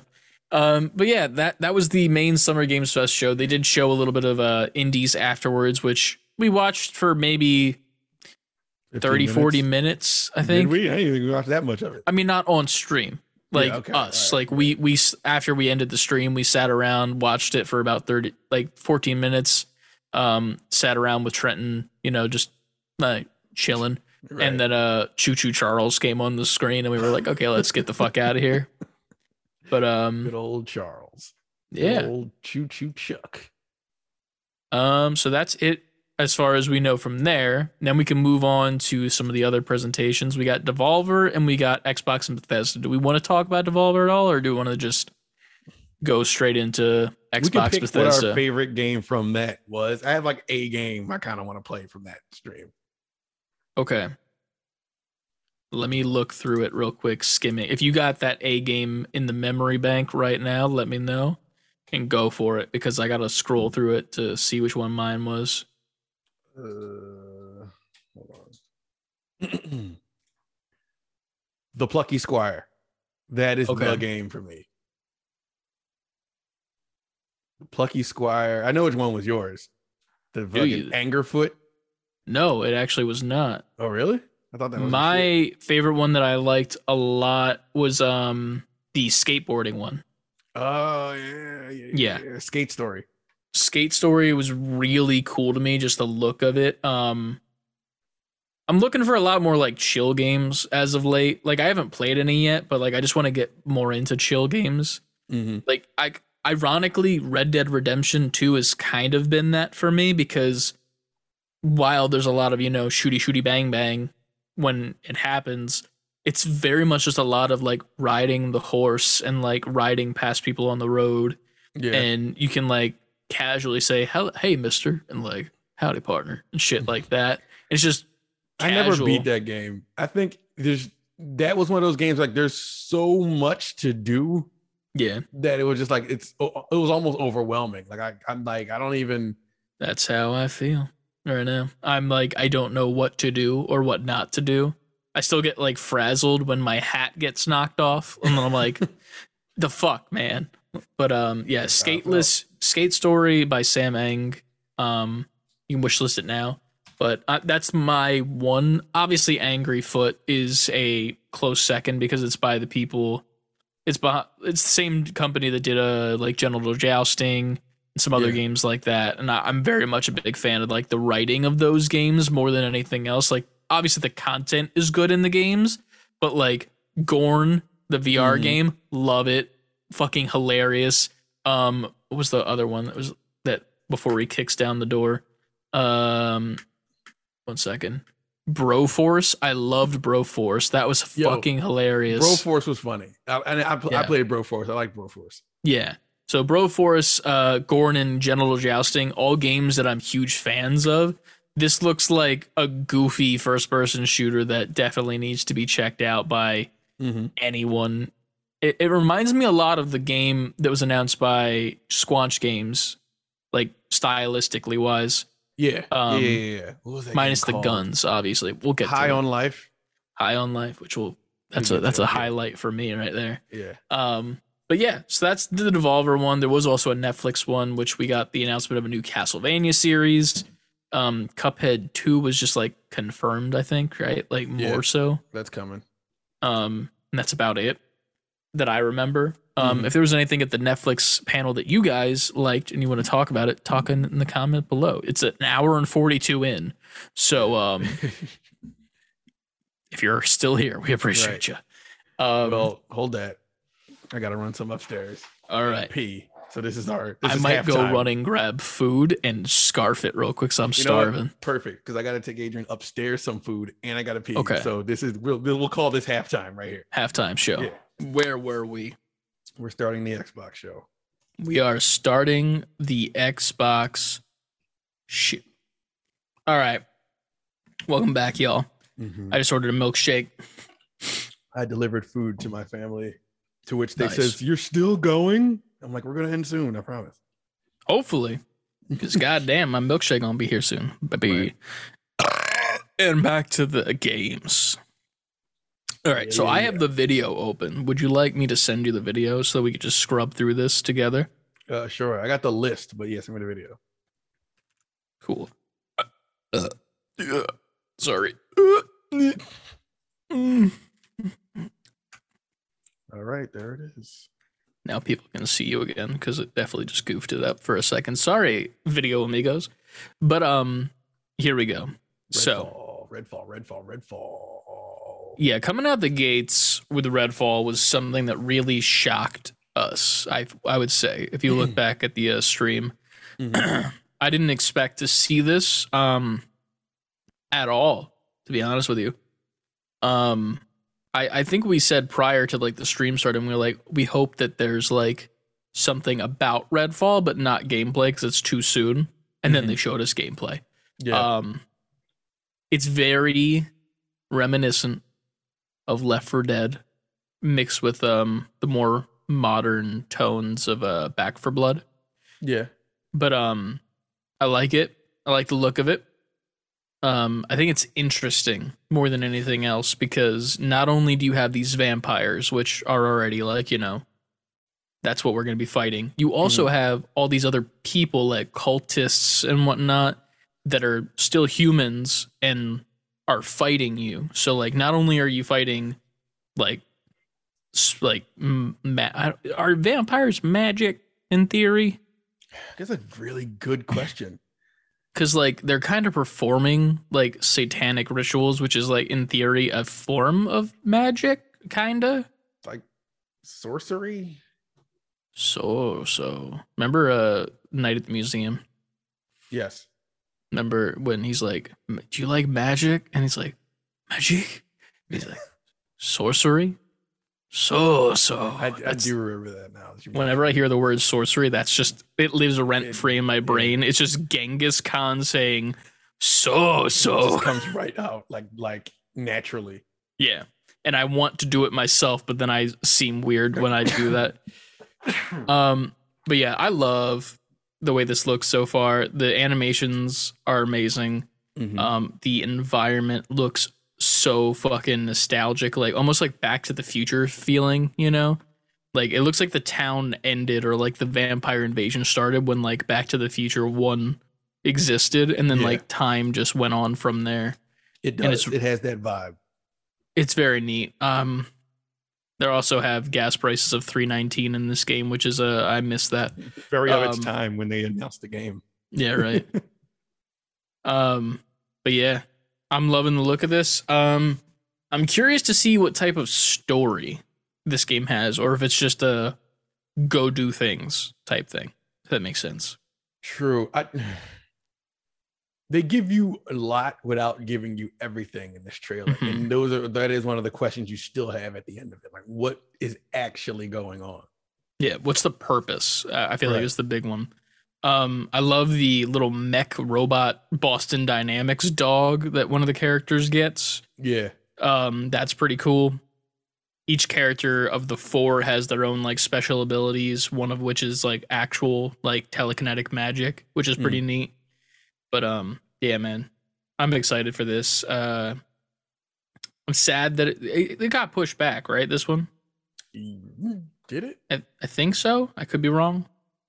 I don't. Can't. Redfall we're still talking about, right? Mm-hmm.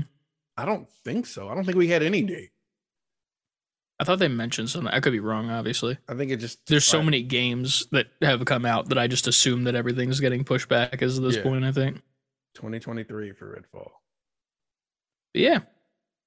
I'm excited for it. I know a lot of people in the Discord and the chat when we were watching were also excited. Mm-hmm. Yeah.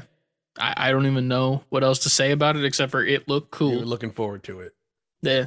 I think next up we got Hollow Knight, the follow-up to Hollow Knight, which has been very anticipated. Silk Song. And there's really not a lot to say. Stupid moment on stream about that too. Is this the sequel? Well, I was like, it reminds me a lot of like that Hollow Knight game. Oh yeah. I'm like, yeah. And then you're like, yeah, no shit, Sherlock. And I'm like, well, here's the thing. I'm not Sherlock. I'm literally the partner that stays in the background. Who was that to Sherlock Holmes? I couldn't think of the name, and I was hoping you wouldn't ask, but it was Sherlock Holmes and Crime Solving Joe. I don't know his name. Watson. That's right. Big brain. Super big. But yeah, this looks cool. Not a game that I'm going to be good at or probably play myself just because I know I won't be good at it, but it'll be interesting to see you probably play this on stream. Oh, I'm playing this, yes. Yeah. It's on PC Game Pass, too. That's another thing that we got to bring up before we move on with the next game. Every single game that they showed on Xbox was pretty much day one on Game Pass. Which is dope. Yeah. So if we don't say it, probably just assume that it is from here on out. Redfall is the same way. This is also day one on Game Pass. Mm-hmm. So there's that. Moving on from there, we got the announcement from Squanch Games of a new world premiere console launch exclusive. This looks called? High on Life. It looks amazing. It does. I can't believe how much different this is, but also the same as Trover, because like there's realistic textures, the characters look real like the humans, mm-hmm. and then like the aliens still have the Rick and Morty like drawn feel, right? But are super hyper realistic with their textures. All the guns are as well too. The fucking knife. Dude. I love it. The way this looks and like the bosses that it seems to be setting up with like that little bug lady and like all the other ones that were on the pictures and whatnot. It looks really neat. This looks like a first person shooter that anyone can play. Yeah, there's so much personality to it. It's so like charming that you want to play it. There's a lot of like bug people when there's like of these aliens, which is interesting to me. Like there's a lot of just like, you know, like your stereotypical looks like an alien, but there's a lot of bug, like straight up like that's an ant, like a big ant. That's it, you know? True. And then these weird Care Bears in an office setting, which is weird, and this left testicle looking character with humans for arms. It's a time, but high on life. Literally cannot wait for this game to come out. They also had like a little bit of a intermedial television at the end there, which was pretty neat. Mm-hmm. I don't know if you noticed that little commercial. I noticed that. It very much reminded me of a interdimensional TV. Yep. Interdimensional cable, I think, is the actual thing. But that's October. And just watch that episode every once in a while. Just watch it. Yeah, it's still hilarious. Rick and Morty is such quality, and like it's weird because the fan base around it is like a mixed bag of like people who just genuinely enjoy the show, and then like those people, you know, the Szechuan sauce and McDonald's people. And it's hard to be a Rick and Morty fan with those people in existence, but I still am. But yeah, I love Xbox and PC day one on Game Pass. Cannot wait. What is up next? Let me go back to the list. The Riot Games announcement with those games coming to PC and Game Pass. Yeah, League of Legends, Wild Riot, Legends of Runeterra, Teamfight Tactics, and Valorant all coming to PC Game Pass. And then a couple of them will also be coming to mobile as well. I think it is League of Legends, Wild Rift, Legends of Runeterra, and TFT, Teamfight Tactics. All those three games will be coming to mobile as well for any of you mobile gamers out there. Yeah.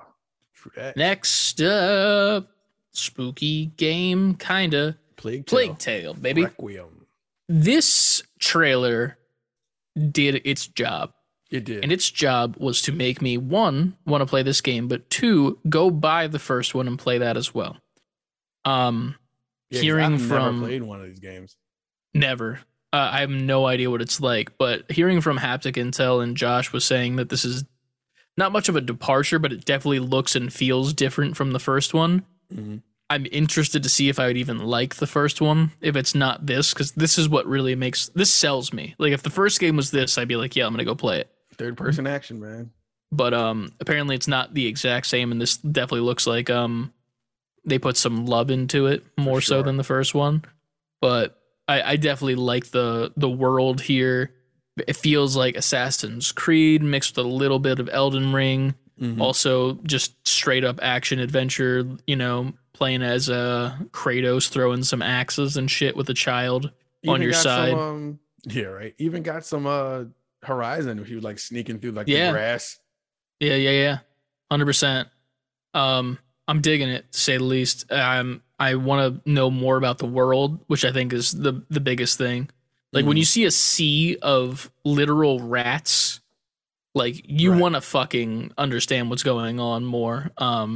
Plague Tale Requiem is coming in 2022. And it's obviously day one on Game Pass. Next up, Cargo Vroom. Yeah. I forgot about that. Forza Motorsport. Spring 2023, Xbox consoles, PC, and cloud. Day one Game Pass. What you've come to expect from Forza. Also, they revealed the Hot Wheels mode. I walked away for this, I think, and I didn't watch this at all. This is my bathroom break part. So that looked pretty dope. The Hot Wheels mode. But yeah, Forza, of course, it looks gorgeous because Forza's budget is like 80% graphics and the rest. They throw in everything else in the game. Mm-hmm. Looks beautiful. So look out for more Forza. Next up was Microsoft Flight Simulator celebrating its 40th anniversary. It was funny because I jokingly was like in the stream saying, hey, we should like, there should be a dogfight mode. And everyone was like, that's not this game. Not every game needs to have guns. And then they ended the fucking trailer by literally putting in the Halo Infinite ship. The Pelican, which definitely has guns on it. Obviously, you won't be able to use them in this game. Yeah. But it's very neat. Apparently, there's a button that you can press that just plays the Halo theme song while you fly. And you could also kind of go into space a little bit, which is pretty cool. It's all free add-ons to the main game, which is pretty neat. They said it also has new helicopters, gliders, and aircraft. Yeah. The big one. The big one next. I'm excited for it. Overwatch 2. You got this. Yeah. You got the floor on this one. Man, it has been a long time coming for this game. There's multiple points in this podcast history that I thought that this game was just done and they weren't going to come out because of obvious reasons with their company. But it's nice to see that it's finally making its way out, obviously, with the Blizzard Activision stuff kind of not necessarily ending, but resolving and making right with, you know, court and whatnot and everything that's going on with all the people that were affected, which is nice to see. I mean, we don't get great detail on it, but, you know, at least they're being... we're not hearing bad things anymore. Right, it's moving in the right direction, which is nice. In this trailer, we got to see a little bit of extra gunplay and a little bit of a showing off of new moves that some of the characters get. Some of them have been like completely reworked from the ground up. So one of the tanks, Orisa, has a completely different move where she's got like a bow staff now, which is pretty neat. Mm-hmm. And then there's also the two new characters, one that we knew about from previously, and then the new one that was announced during the stream itself, the Junker Queen. Right. And I was extremely excited because they put on a little bit of a, like a small animated trailer for her to like give you a little bit of context of who she is, right. Which is exciting because they haven't in a while done like an animated thing. But it's cool. A1 when they do it. Yeah. It is neat too because we've heard this character's voice for a while now on the map that like actually the setting that this takes place on, like with the animation. Mm-hmm. When we go to Junkertown, we play that. When you get to certain checkpoints and whatnot, she'll say something over the loudspeakers because it's more of like an event space. Yeah. So that's pretty neat. So we've heard her for a while, but now we finally get to dive into her and like what makes her and special and whatnot, which is neat. Right. But yeah, October 4th is when they announced for, I think that's the closed beta, or maybe that's not the closed beta. That's when the game probably fully comes out. But there is a beta coming soon. October 4th. Yeah, beta definitely incoming. Yeah, they were talking about it over on Haptic, and I'm definitely gonna make sure that I get on that because need to play it. Need. Right. Especially what you've been doing. You've been back on the Overwatch train. 100%. Xbox consoles and PC, but it's Overwatch, so it'll be everywhere. It'll be PlayStation. It'll be all over the place. Oh, yeah. Next up. Aura, History Untold. This is another like Civ looking game. Yep. So, I mean, as far as we go, that's as much as we know about that. Yeah, no gameplay, just a nice cinematic for it. So nothing special as far as no release date, but it'll be on Game Pass. Mm-hmm.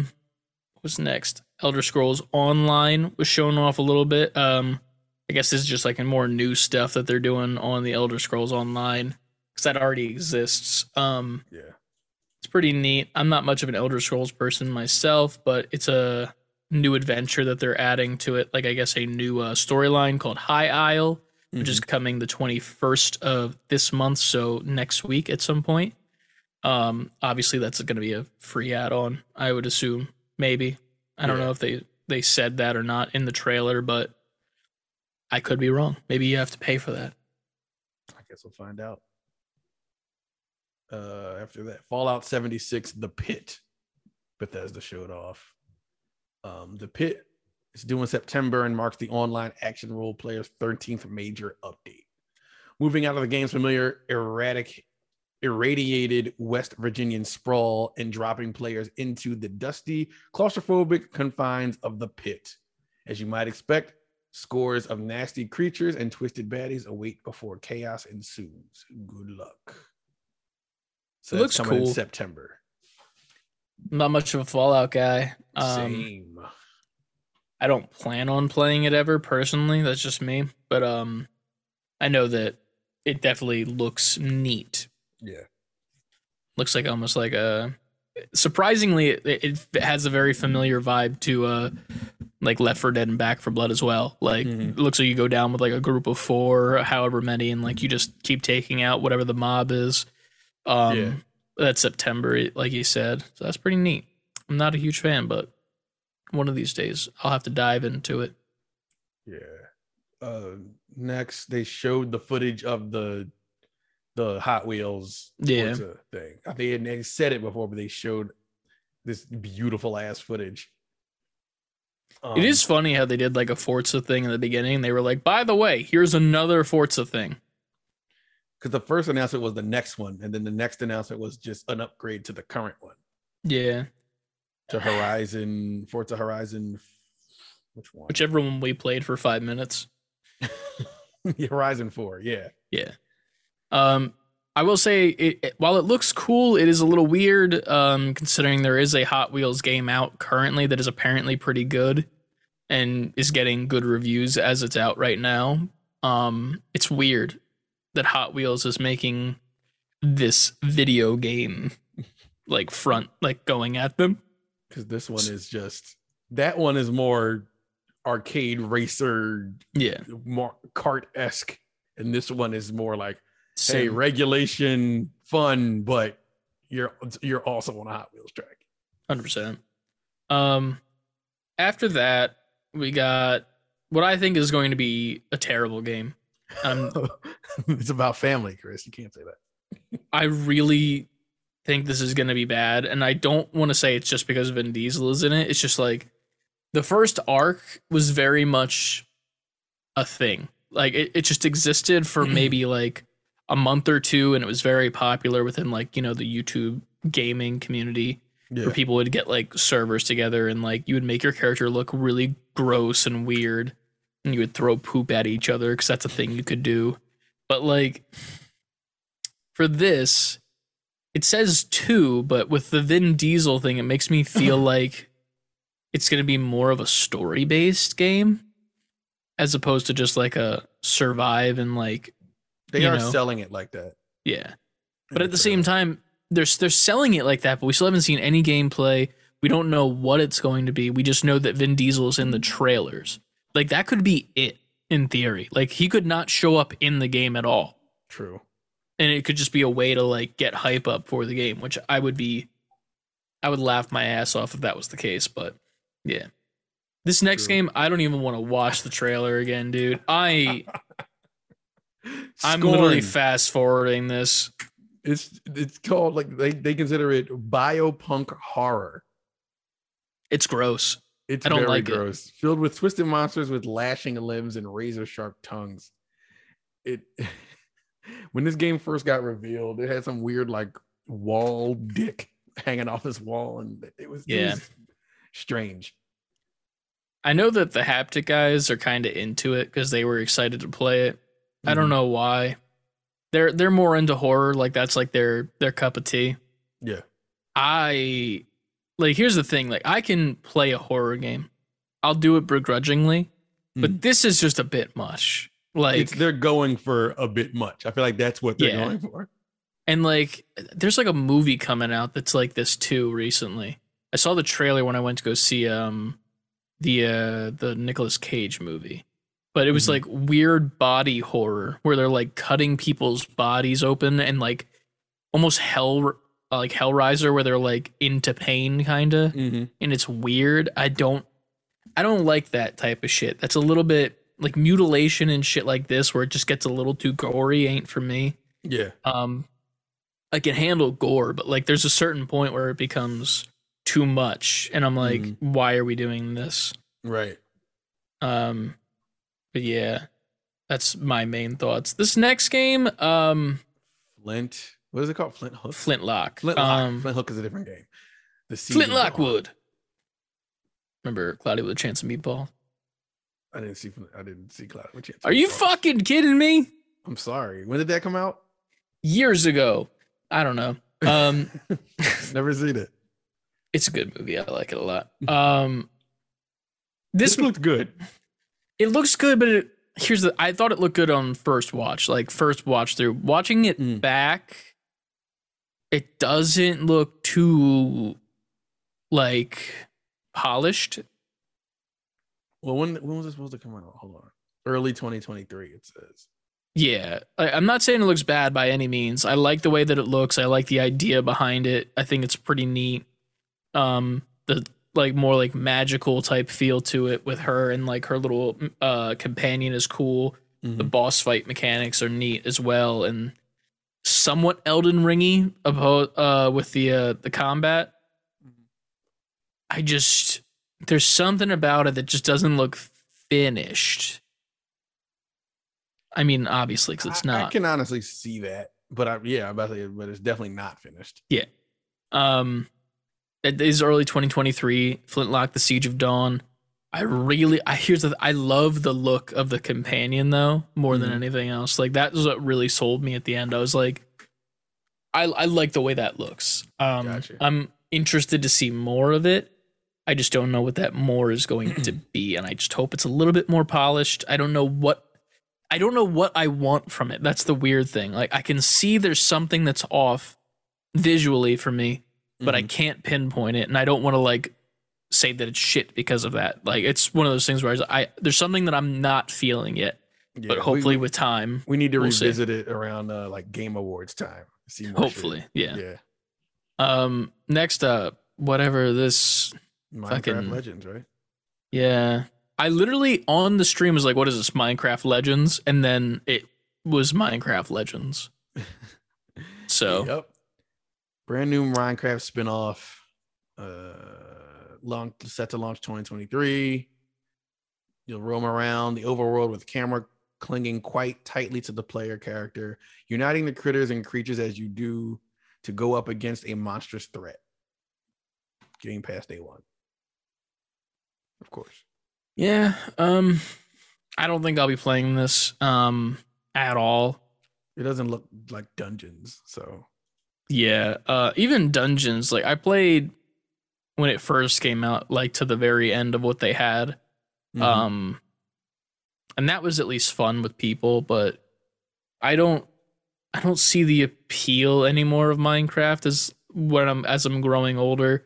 Like I understand, I like base Minecraft. Like the main game itself, because it's all about literally just being creative, making what you want to make, and then you know there's a couple things that you can specifically do, like you know go to the end and like fight the dragon, but like you still get to do the same thing at the end. It's more about like just being creative as opposed to this where it's like in that world and you kind of get the story.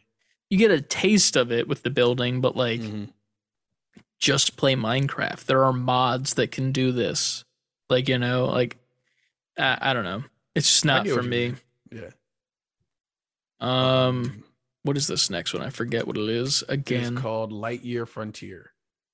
Ironically, Lightyear as the movie is coming out. Right. This is like a world co-op building, almost No Man's Sky type thing where you build your own crafting, base. Farming, but you're in a robot, a mech suit. And then by night, you can go in caves and fight shit and gather materials. Yeah. Rinse and repeat. We've seen this type of game a million times, obviously not in a mech suit, but we've seen that cycle in gaming a lot. Very No Man's Sky. Yeah. But mech. Next up, Gunfire Reborn. Apparently this is a game that's already out. We learned that from John in the chat. Yeah. It's like a hero shooter type thing, right? It launched on PC and mobile back in 2020. It's coming to Game Pass October of this year. To quote its Steam page, expect a level-based adventure game featuring FPS, roguelite, and RPG elements. That's what it was, roguelite. Yeah. I was trying to remember his terminology because I'm not a term guy. I'm bad at that. I don't remember terms well. But next up, this game, I think, is one of my highlights of the whole stream. This was interesting, and the style got me out the gate. Yeah. It's called The Last Case of Benedict Fox. Yeah. It's not my style of game, the way it's played, but the aesthetic and the overall like look of it make me so interested to like want to make this my kind of game, if that makes sense. Right. I get it. Yeah, I love the way this looks. It due spring 2023, 2D side-scrolling Metroidvania with strong Dark Souls vibes. Game Pass day one, of course. Love it. The tone is one of despair as the player is seen battling hordes of demonic foes, each one scarier and more gruesome than the last. Engaging and emotional storytelling, action heavy combat, and puzzle platforming elements. What is next? Next up is a game that I still don't know how to feel about because it's not so. I mean, it is a game. It just doesn't. It doesn't feel like it falls into the game category, similar to how I feel like The Quarry doesn't, though it is. It describes itself as an interactive drama. Yeah. As Dusk Falls is a experience-based story, mixing like flat imagery with like somewhat of a painterly aspect to them that move like a graphic novel, if you animate a graphic novel, kind of PowerPoint presentation, if you want to think about it like very layman's terms. And then it also mixes in some 3D aspects with the vehicles, the environments, and whatnot. So all these 2D images are interacting with each other inside of a 3D plane, which is really neat. But yeah, it says experience solo or multiplayer up to 8 players, which I don't really know what that's going to do to change what it is. It is coming July 19th, so we will know sooner rather than later what people think of it. But they're comparing it to Until Dawn and Heavy Rain. Yeah. I'm curious to see what people think more than anything else, because after the show, I don't think the love was really there for it. I don't really have any love for it at the moment right now, but at the same time, I'm not hating on it. Not at all. Yeah. Next up is Nakura Blade Point, which is a new battle royale.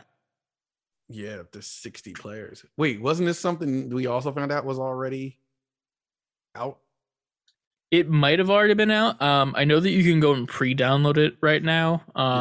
This has been in early access for the last several months. Gotcha. Okay.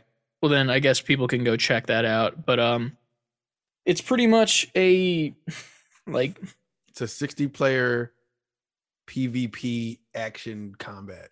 Yeah.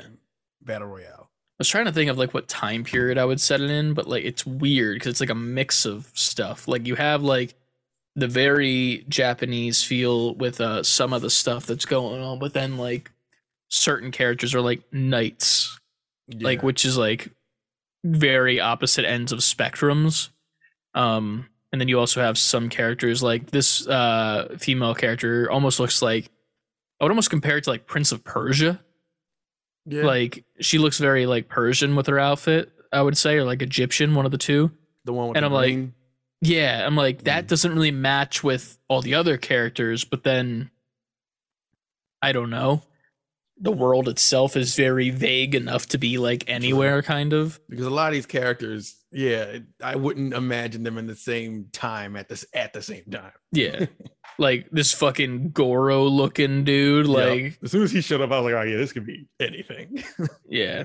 And then there's like some creepy forest. Like it looks like it's all over the place, but not in a bad way. Right. They look like they could be at different times, but at the same time, they don't look bad together. Yeah. But it is included with Game Pass at launch June 23rd, so that will be literally next week. Maybe I'll check that out myself. I know there's a couple people that are interested in it because it's a battle royale where you probably don't have to aim as much. So there's that. True. Next up, I don't know. Pentiment? I don't know how I feel. I don't know how I feel either, and I'm just going to read what's written on this is Games Radar. Okay. Josh Sawyer, the man who led the development of Fallout New Vegas and the Pillars of Eternity games, is leading a new 2D role-playing game named Pentiment. Developed by Obsidian, it is due in November this year as a multi-branching narrative adventure portrayed in a neat medieval tapestry art style. Available on Game Pass, Microsoft says, set in the 16th century Bavaria, Pentiment will take players on a narrative journey through the eyes of journeyman artist Andreas Mahler during a time of great social unrest. I don't even know how to wrap my head around how it's fun. Yeah. I really like the still image that they had after it was over, like the trailer, to announce that it's in November. Like it looks really cool. Like it's like a really realistic painting of a dude painting himself. Yeah. And then his head is just like this very manga watercolor painted smoke cloud, and it looks really neat, but the game doesn't look like that, so I don't know. Well, if you are into that, November, it is coming. Yeah. After that, we have this game that has been out for a little bit of a while. What the fuck is the title of it? Grounded. I had to like scroll to the end every single time, but it's already been out for a while on PC. Now it's coming to Game Pass. Grounded. You pretty much get shrunken down as a child, and you get shrunken down, and you have to, you know, just exist in the grass. Very Honey, I Shrunk the Kids. Looks like there's an overarching story kind of in the background going on while you're doing this, but maybe I'll try it out. Maybe I won't. I'm not sure about it. I like the idea of it. I just haven't, you know, dove into it yet. The adventure game has been an Xbox game preview for almost 3 years, and now you'll be able to join up with your buddies and explore the horrors of your back garden in September 2022. Nice. Next up, another Raw Fury game. This is like their third game of all of Summer Games Fest, I believe, now that I think about it. This one, off the start, looked really interesting. Bunch of like little mechs that are like policing the town, and they're doing it with like a spotlight out of their eye, which is pretty cool. And your sneak around is this character who can become a shadow or some sort of smoke to get around and avoid the lights. It is called Erebon's Shadow Legacy, which is pretty interesting. The gameplay itself looks pretty cool. Very stealthy, like, you know, kind of platformy, like you're trying to get around the city in a way that's like sneaky to like take out these robots. There's probably some sort of overarching story that's why you're doing this, but it looks pretty cool. Yeah. This is one of my highlights. Oh yeah. Next up, another fucking gross one. Diablo? Well, I mean, the trailer itself starts off very gross and not fun for me. But yes, with Diablo. The necromancer shit? Yeah, it's just like gross, dude. Like starts off with like a dude's head. Very hyper violence in the beginning. Yeah. But are you a Diablo guy? I'm not. I've never played Diablo, but I'm not mad at the type of game Diablo is, which is crazy because this is like the poster child for that type of game. Yeah. The over the top action RPG. And I don't know if it's free on Game Pass, so I guess I can try it.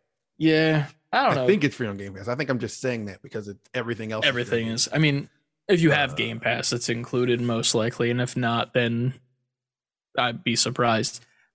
I just don't. It's always weird to me with these games, and I said it in the chat, and like the way I said it in chat was kind of like it wasn't explained well, but like I always feel like these trailers are slightly misleading for like people that aren't in these games, you know? Mm-hmm. Because like when you look at the gameplay just from what they're showing you, it looks cool, but then like you get into the actual game and the HUD is just so busy. And like there's so much going on with it for some of these games. Like from my like recollection, it looks kind of World of Warcraft-y. Like there's like a giant like line of options of stuff that you can do attack wise, if I remember correctly. Mm. From other Diablos. Obviously this one they didn't show it yet, I don't think. But like that's just a bit much for me to like comprehend and understand, and like there's too many moves and too many things you can do. And like I wouldn't be able to do that mentally. And then also like there's just like one image that's like a giant chain of like a dungeon or something. I don't know what it is.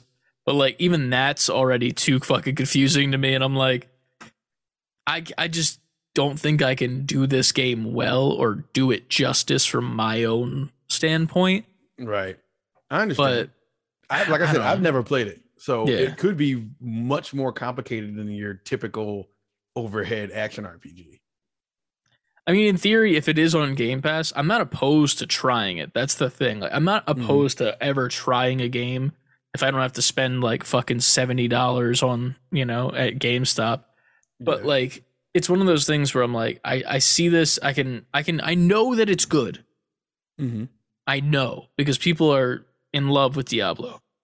I just can't. I don't have that same love upon initial look, which is weird. Oh, and this didn't have day one Game Pass, so I think this is pretty much everywhere. It didn't? No. Damn. Well, that comes out 2023. Next up was Sea of Thieves, just doing a musical number of all the new stuff that's coming. You can become a captain now on your ship and customize your cabin. Oh, this is where I had to go upstairs. I didn't see it. Yeah, you missed some funny stuff that I would actually recommend going back and listening to the actual musical itself, because it's very meta with some of the jokes that they write. McBootface. Yeah, it's pretty funny, I'm not gonna lie. The only thing I went back and rewatched was Starfield. I went back and watched that entire thing. 100%. After that was a game. Were you here for this one or no? No, I didn't come back till halfway through Starfield. Definitely watch through this one then, because it's very interesting. It's very Alice in Wonderland, but like in a creative way that I think is interesting stylistically. The main character in her main world is like kind of anime feeling, like a little bit chibi, like in the middle of chibi and anime. Oh, I'm looking at it now. I would have been kind of hyped for this. The enemies are weird to me because some of them are like fully rendered out enemies, you know, like whatever, they look like fully textured, but then some are pixel art. And yeah, I'm seeing that.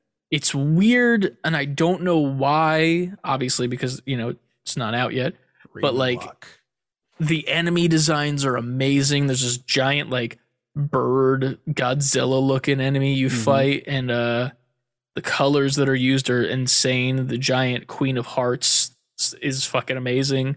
But Ravenlock, very Alice in Wonderland, action adventure-y, 2023.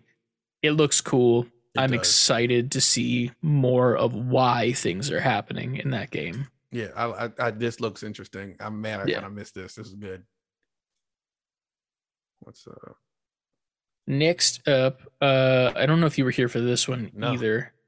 So for this one, it's from the creators of Limbo and Inside. It's pretty much a kind of a puzzle game where you're playing as this little like fly/mothman, and you're using these little balls to like solve the puzzles to get around, which is pretty interesting. You kind of jump through the balls themselves too, depending on what they are. Some of them are like their own universe, it looks like. Cocoon. Yeah, Cocoon. It is very different from Limbo and Inside because you're moving in four directions as opposed to just left and right and jumping, obviously. So I'm curious to see how the people who made Inside handle a game where you're moving in more directions, just the left and right. It's pretty cool to see. But yeah, Cocoon comes out 2023, day one Game Pass. And then after that, yet another gory-looking game. I don't know if you were here for this one either. No, I didn't come back. God damn. End, the very end. Really? God, I thought... Starfield. So this one is Wolong Fallen Dynasty. Looks like feudal... Is it China or Japan? That's Koei Tecmo. That's the... what the fuck was the games they do? Those samurai kind of... Dead Souls-ish battle royale game. I can't think of the name. The one that we just saw? No. They make Neo. Oh, Neo. They make those. But yeah, I mean, it's very much in that vein, look-wise. It also kind of looks a little demonic. At first, I thought it was more zombie-based, but it looks like it might be more demon-based. And there's this giant, like, Shenron-looking dragon that looks like no good. It's got, like, a weird mouth. 2023, early 2023, Game Pass Day 1. Yeah. I think that might catch us up to the big one. I could be wrong. No, that's... Then you get... because next up was the Persona games coming to Xbox. True. Persona 3, Persona 4 Golden, and Persona 5 Royal are coming... to Xbox consoles and Game Pass later this year. I've always wanted to play Persona 4 Golden, so I guess I'll have my chance. And then the big news, which wasn't really much like content-wise, like it exists, but Hideo Kojima came on and fully announced the partnership that they're making a game, so that's a thing. There are rumors of what the game is itself and whatnot going on in the background at the moment, but nothing was shown. The title, the supposed leaked title is on, you can Twitter it. It's right. They have it. You have screens of it. It got leaked. 100%. It's cool to see. I'm curious to see when we do see anything of it. I'm assuming they'll just do like an Xbox exclusive show at some point. I'm sure. But it's cool to see Hideo team up with Xbox. Exclusively now and see what's going on from there. Overdose. That's what the game is. The league title is. So yeah, after that they showed at the very end just like a little quick picture of all the stuff they showed, and then they got into Starfield. Which Starfield I'm a bit overwhelmed by, if I'm being honest. It's incredibly overwhelming. Just by the sheer scope of it, it's kind of scary. It looks like what's the space game you mentioned it earlier? No Man's Sky. It looks like No Man's Sky on cocaine. Yeah, like super ramped up. It's really insane to me how decent the gameplay itself looked like. Obviously it's still early development, so the stuff that they did show us gameplay wise is still early. But from what it's looking like so far, you're going to these different planets, you're going and you're getting different materials, you're pretty much just studying everywhere. There's different creatures and stuff on the planets, each of them, and there's also like bases and stuff from whatever, you know, like troop or whatever, like army type thing that you're in. The crazy part is when they get into the actual scale of the game. The scale is what scares me more than anything else. They do have some gameplay showing that it is a first-person shooter. There are like pirates and stuff that are trying to loot all these areas and shit. And you have to like shoot them actually, like you actually have to like first person shooter this shit. And that's fine. Like that gameplay looked okay. It very much looked like a Fallout type shooter where bullets kind of just go around people, and they're like, they get hit by a couple, and it's like, ooh, and then they die. You know, I know exactly what you mean.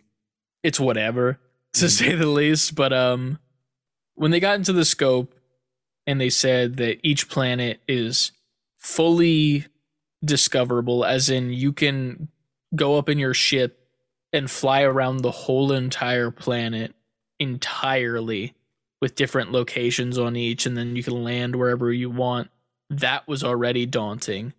Then they showed like the galaxy having like 10 planets in it, and you can do that on every single one of those planets. Crazy. Which is already insane. And then they showed there's 100+ galaxies, so there's a total of 1,000 planets. Total features for a new RPG, including the fact that there are over 100 systems.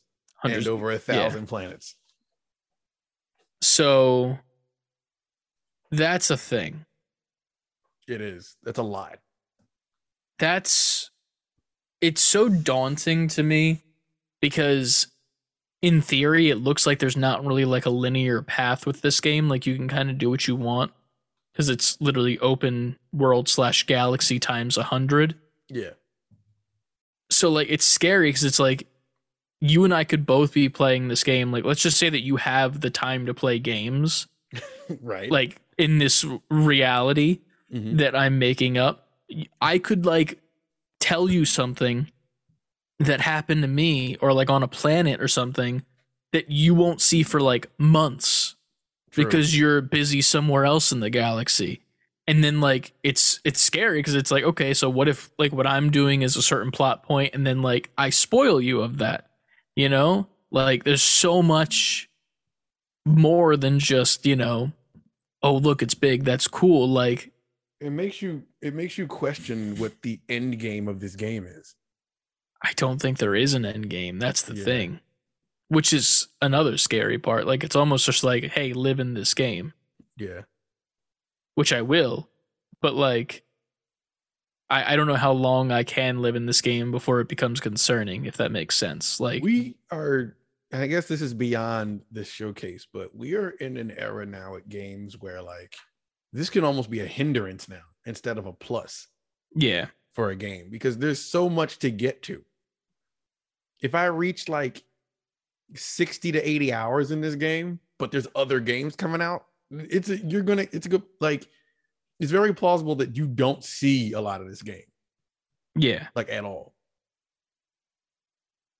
It's getting to a point with games like this where it's like, I don't know if bigger is better as well. Like, that's another argument that needs to be made. Like, how big is too big? Ladies. What? Hey. But like, it almost slightly turns me off to the game a little bit, because like I know that I won't beat this ever. I feel like if I want to have an actual social life, which I know that I'm not great at that in the first place, like, it's impossible. And like, you with a kid on the way, like, you already hardly have time to play the games that you want to play, or the games that you used to play when you were a kid. Now you have another kid on the way. Like, it's going to be practically impossible for you to like get the full scope of this game, which is insane. I don't know who this is for. You know what I mean? Like, the audience is very much like hermits almost. Like, you don't do anything besides play games like streamers or something. But like, there's going to be streamers who make a living off of just playing this. Yeah. Yeah, there will be. God damn. It's insane. I there's not much to say about it besides like it is a feat as well too. Yeah. Like, congrats to Bethesda. Like, if this comes out and it's like good, like flawlessly, and this is in another Cyberpunk situation, awesome. But wow, to say the least. Yeah, pretty much. Is it multiplayer at all? I feel like, did they mention anything about that? I don't think so. I can see a world where it is, and in some kind of way. Yeah. I also don't know why it would be multiplayer, but like, at the same time, It is cool to see though. That's all I'll say. It's cool to see this game finally come to fruition at the scale that it is. I'm terrified of it. It looks so polished that it's terrifying. Not polished. It looks so daunting that it's scary. Yeah. It genuinely is. That's my main thought of everything that has been shown. I'm scared of that game and what it could possibly do to the lack of a social life I already have so far. I don't know if it's an ice cream social life. Maybe, all right. Ironically, my mom did just peek her head in because my milkshake was delivered. Well, but at the end. That is the end right there. That's all that we have from the news section. Oh, Capcom had their own thing. Oh yeah, shit. They showed a little bit more Street Fighter. It's easy to breeze through that. Showed a whole bunch of Monster Hunter that we weren't interested in. They showed some Street Fighter VI, which still looks just as good as we talked about earlier. Mm-hmm. And what really stood out to us is the Resident Evil stuff. Yes. Shit, how did I forget about that? Let me get to the breakdown of that real quick. So much stuff from Resident Evil. It's insane.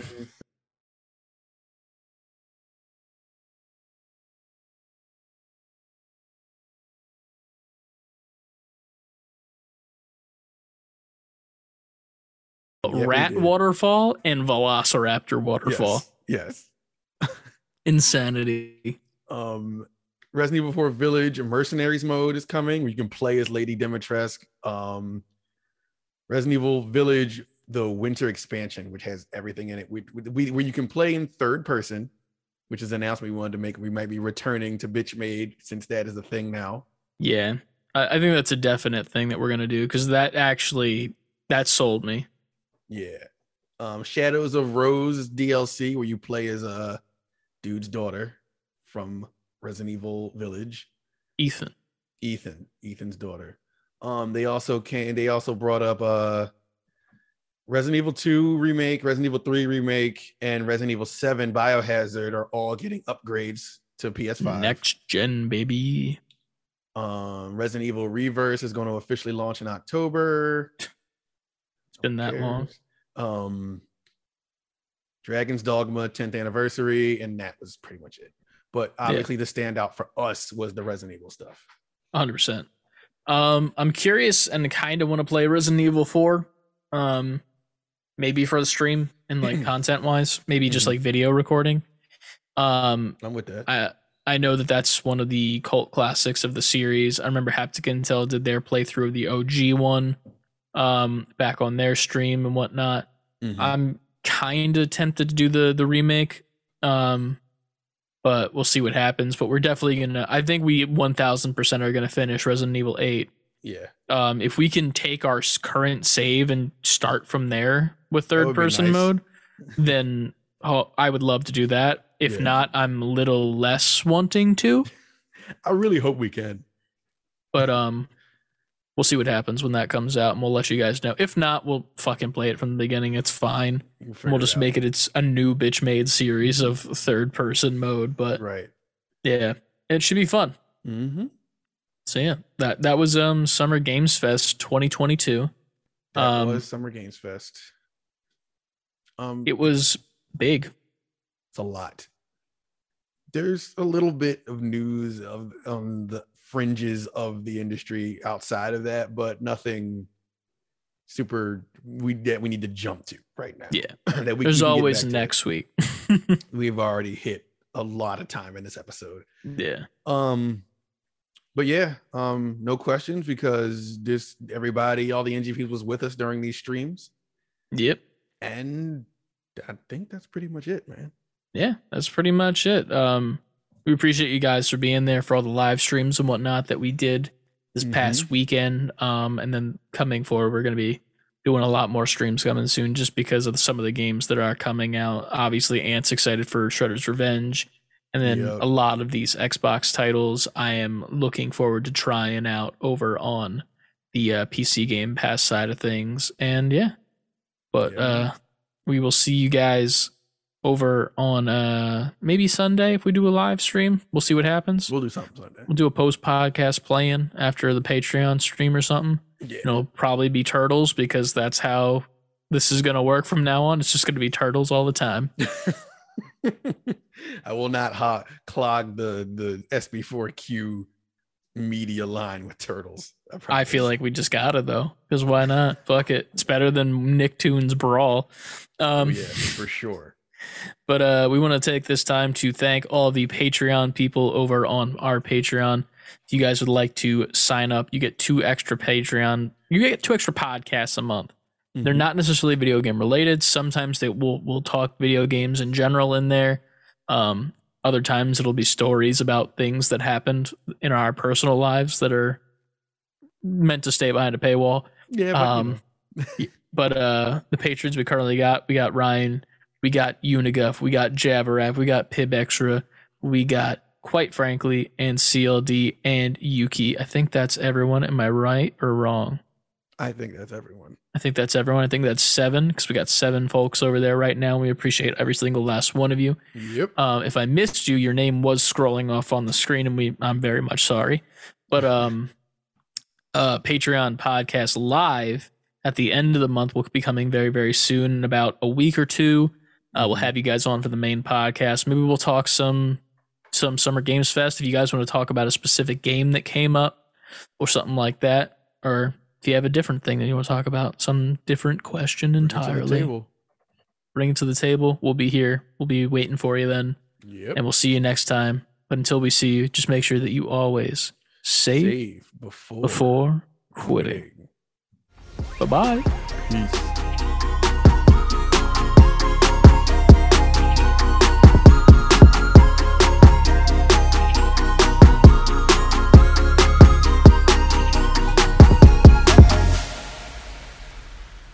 That's a long ass episode. I know.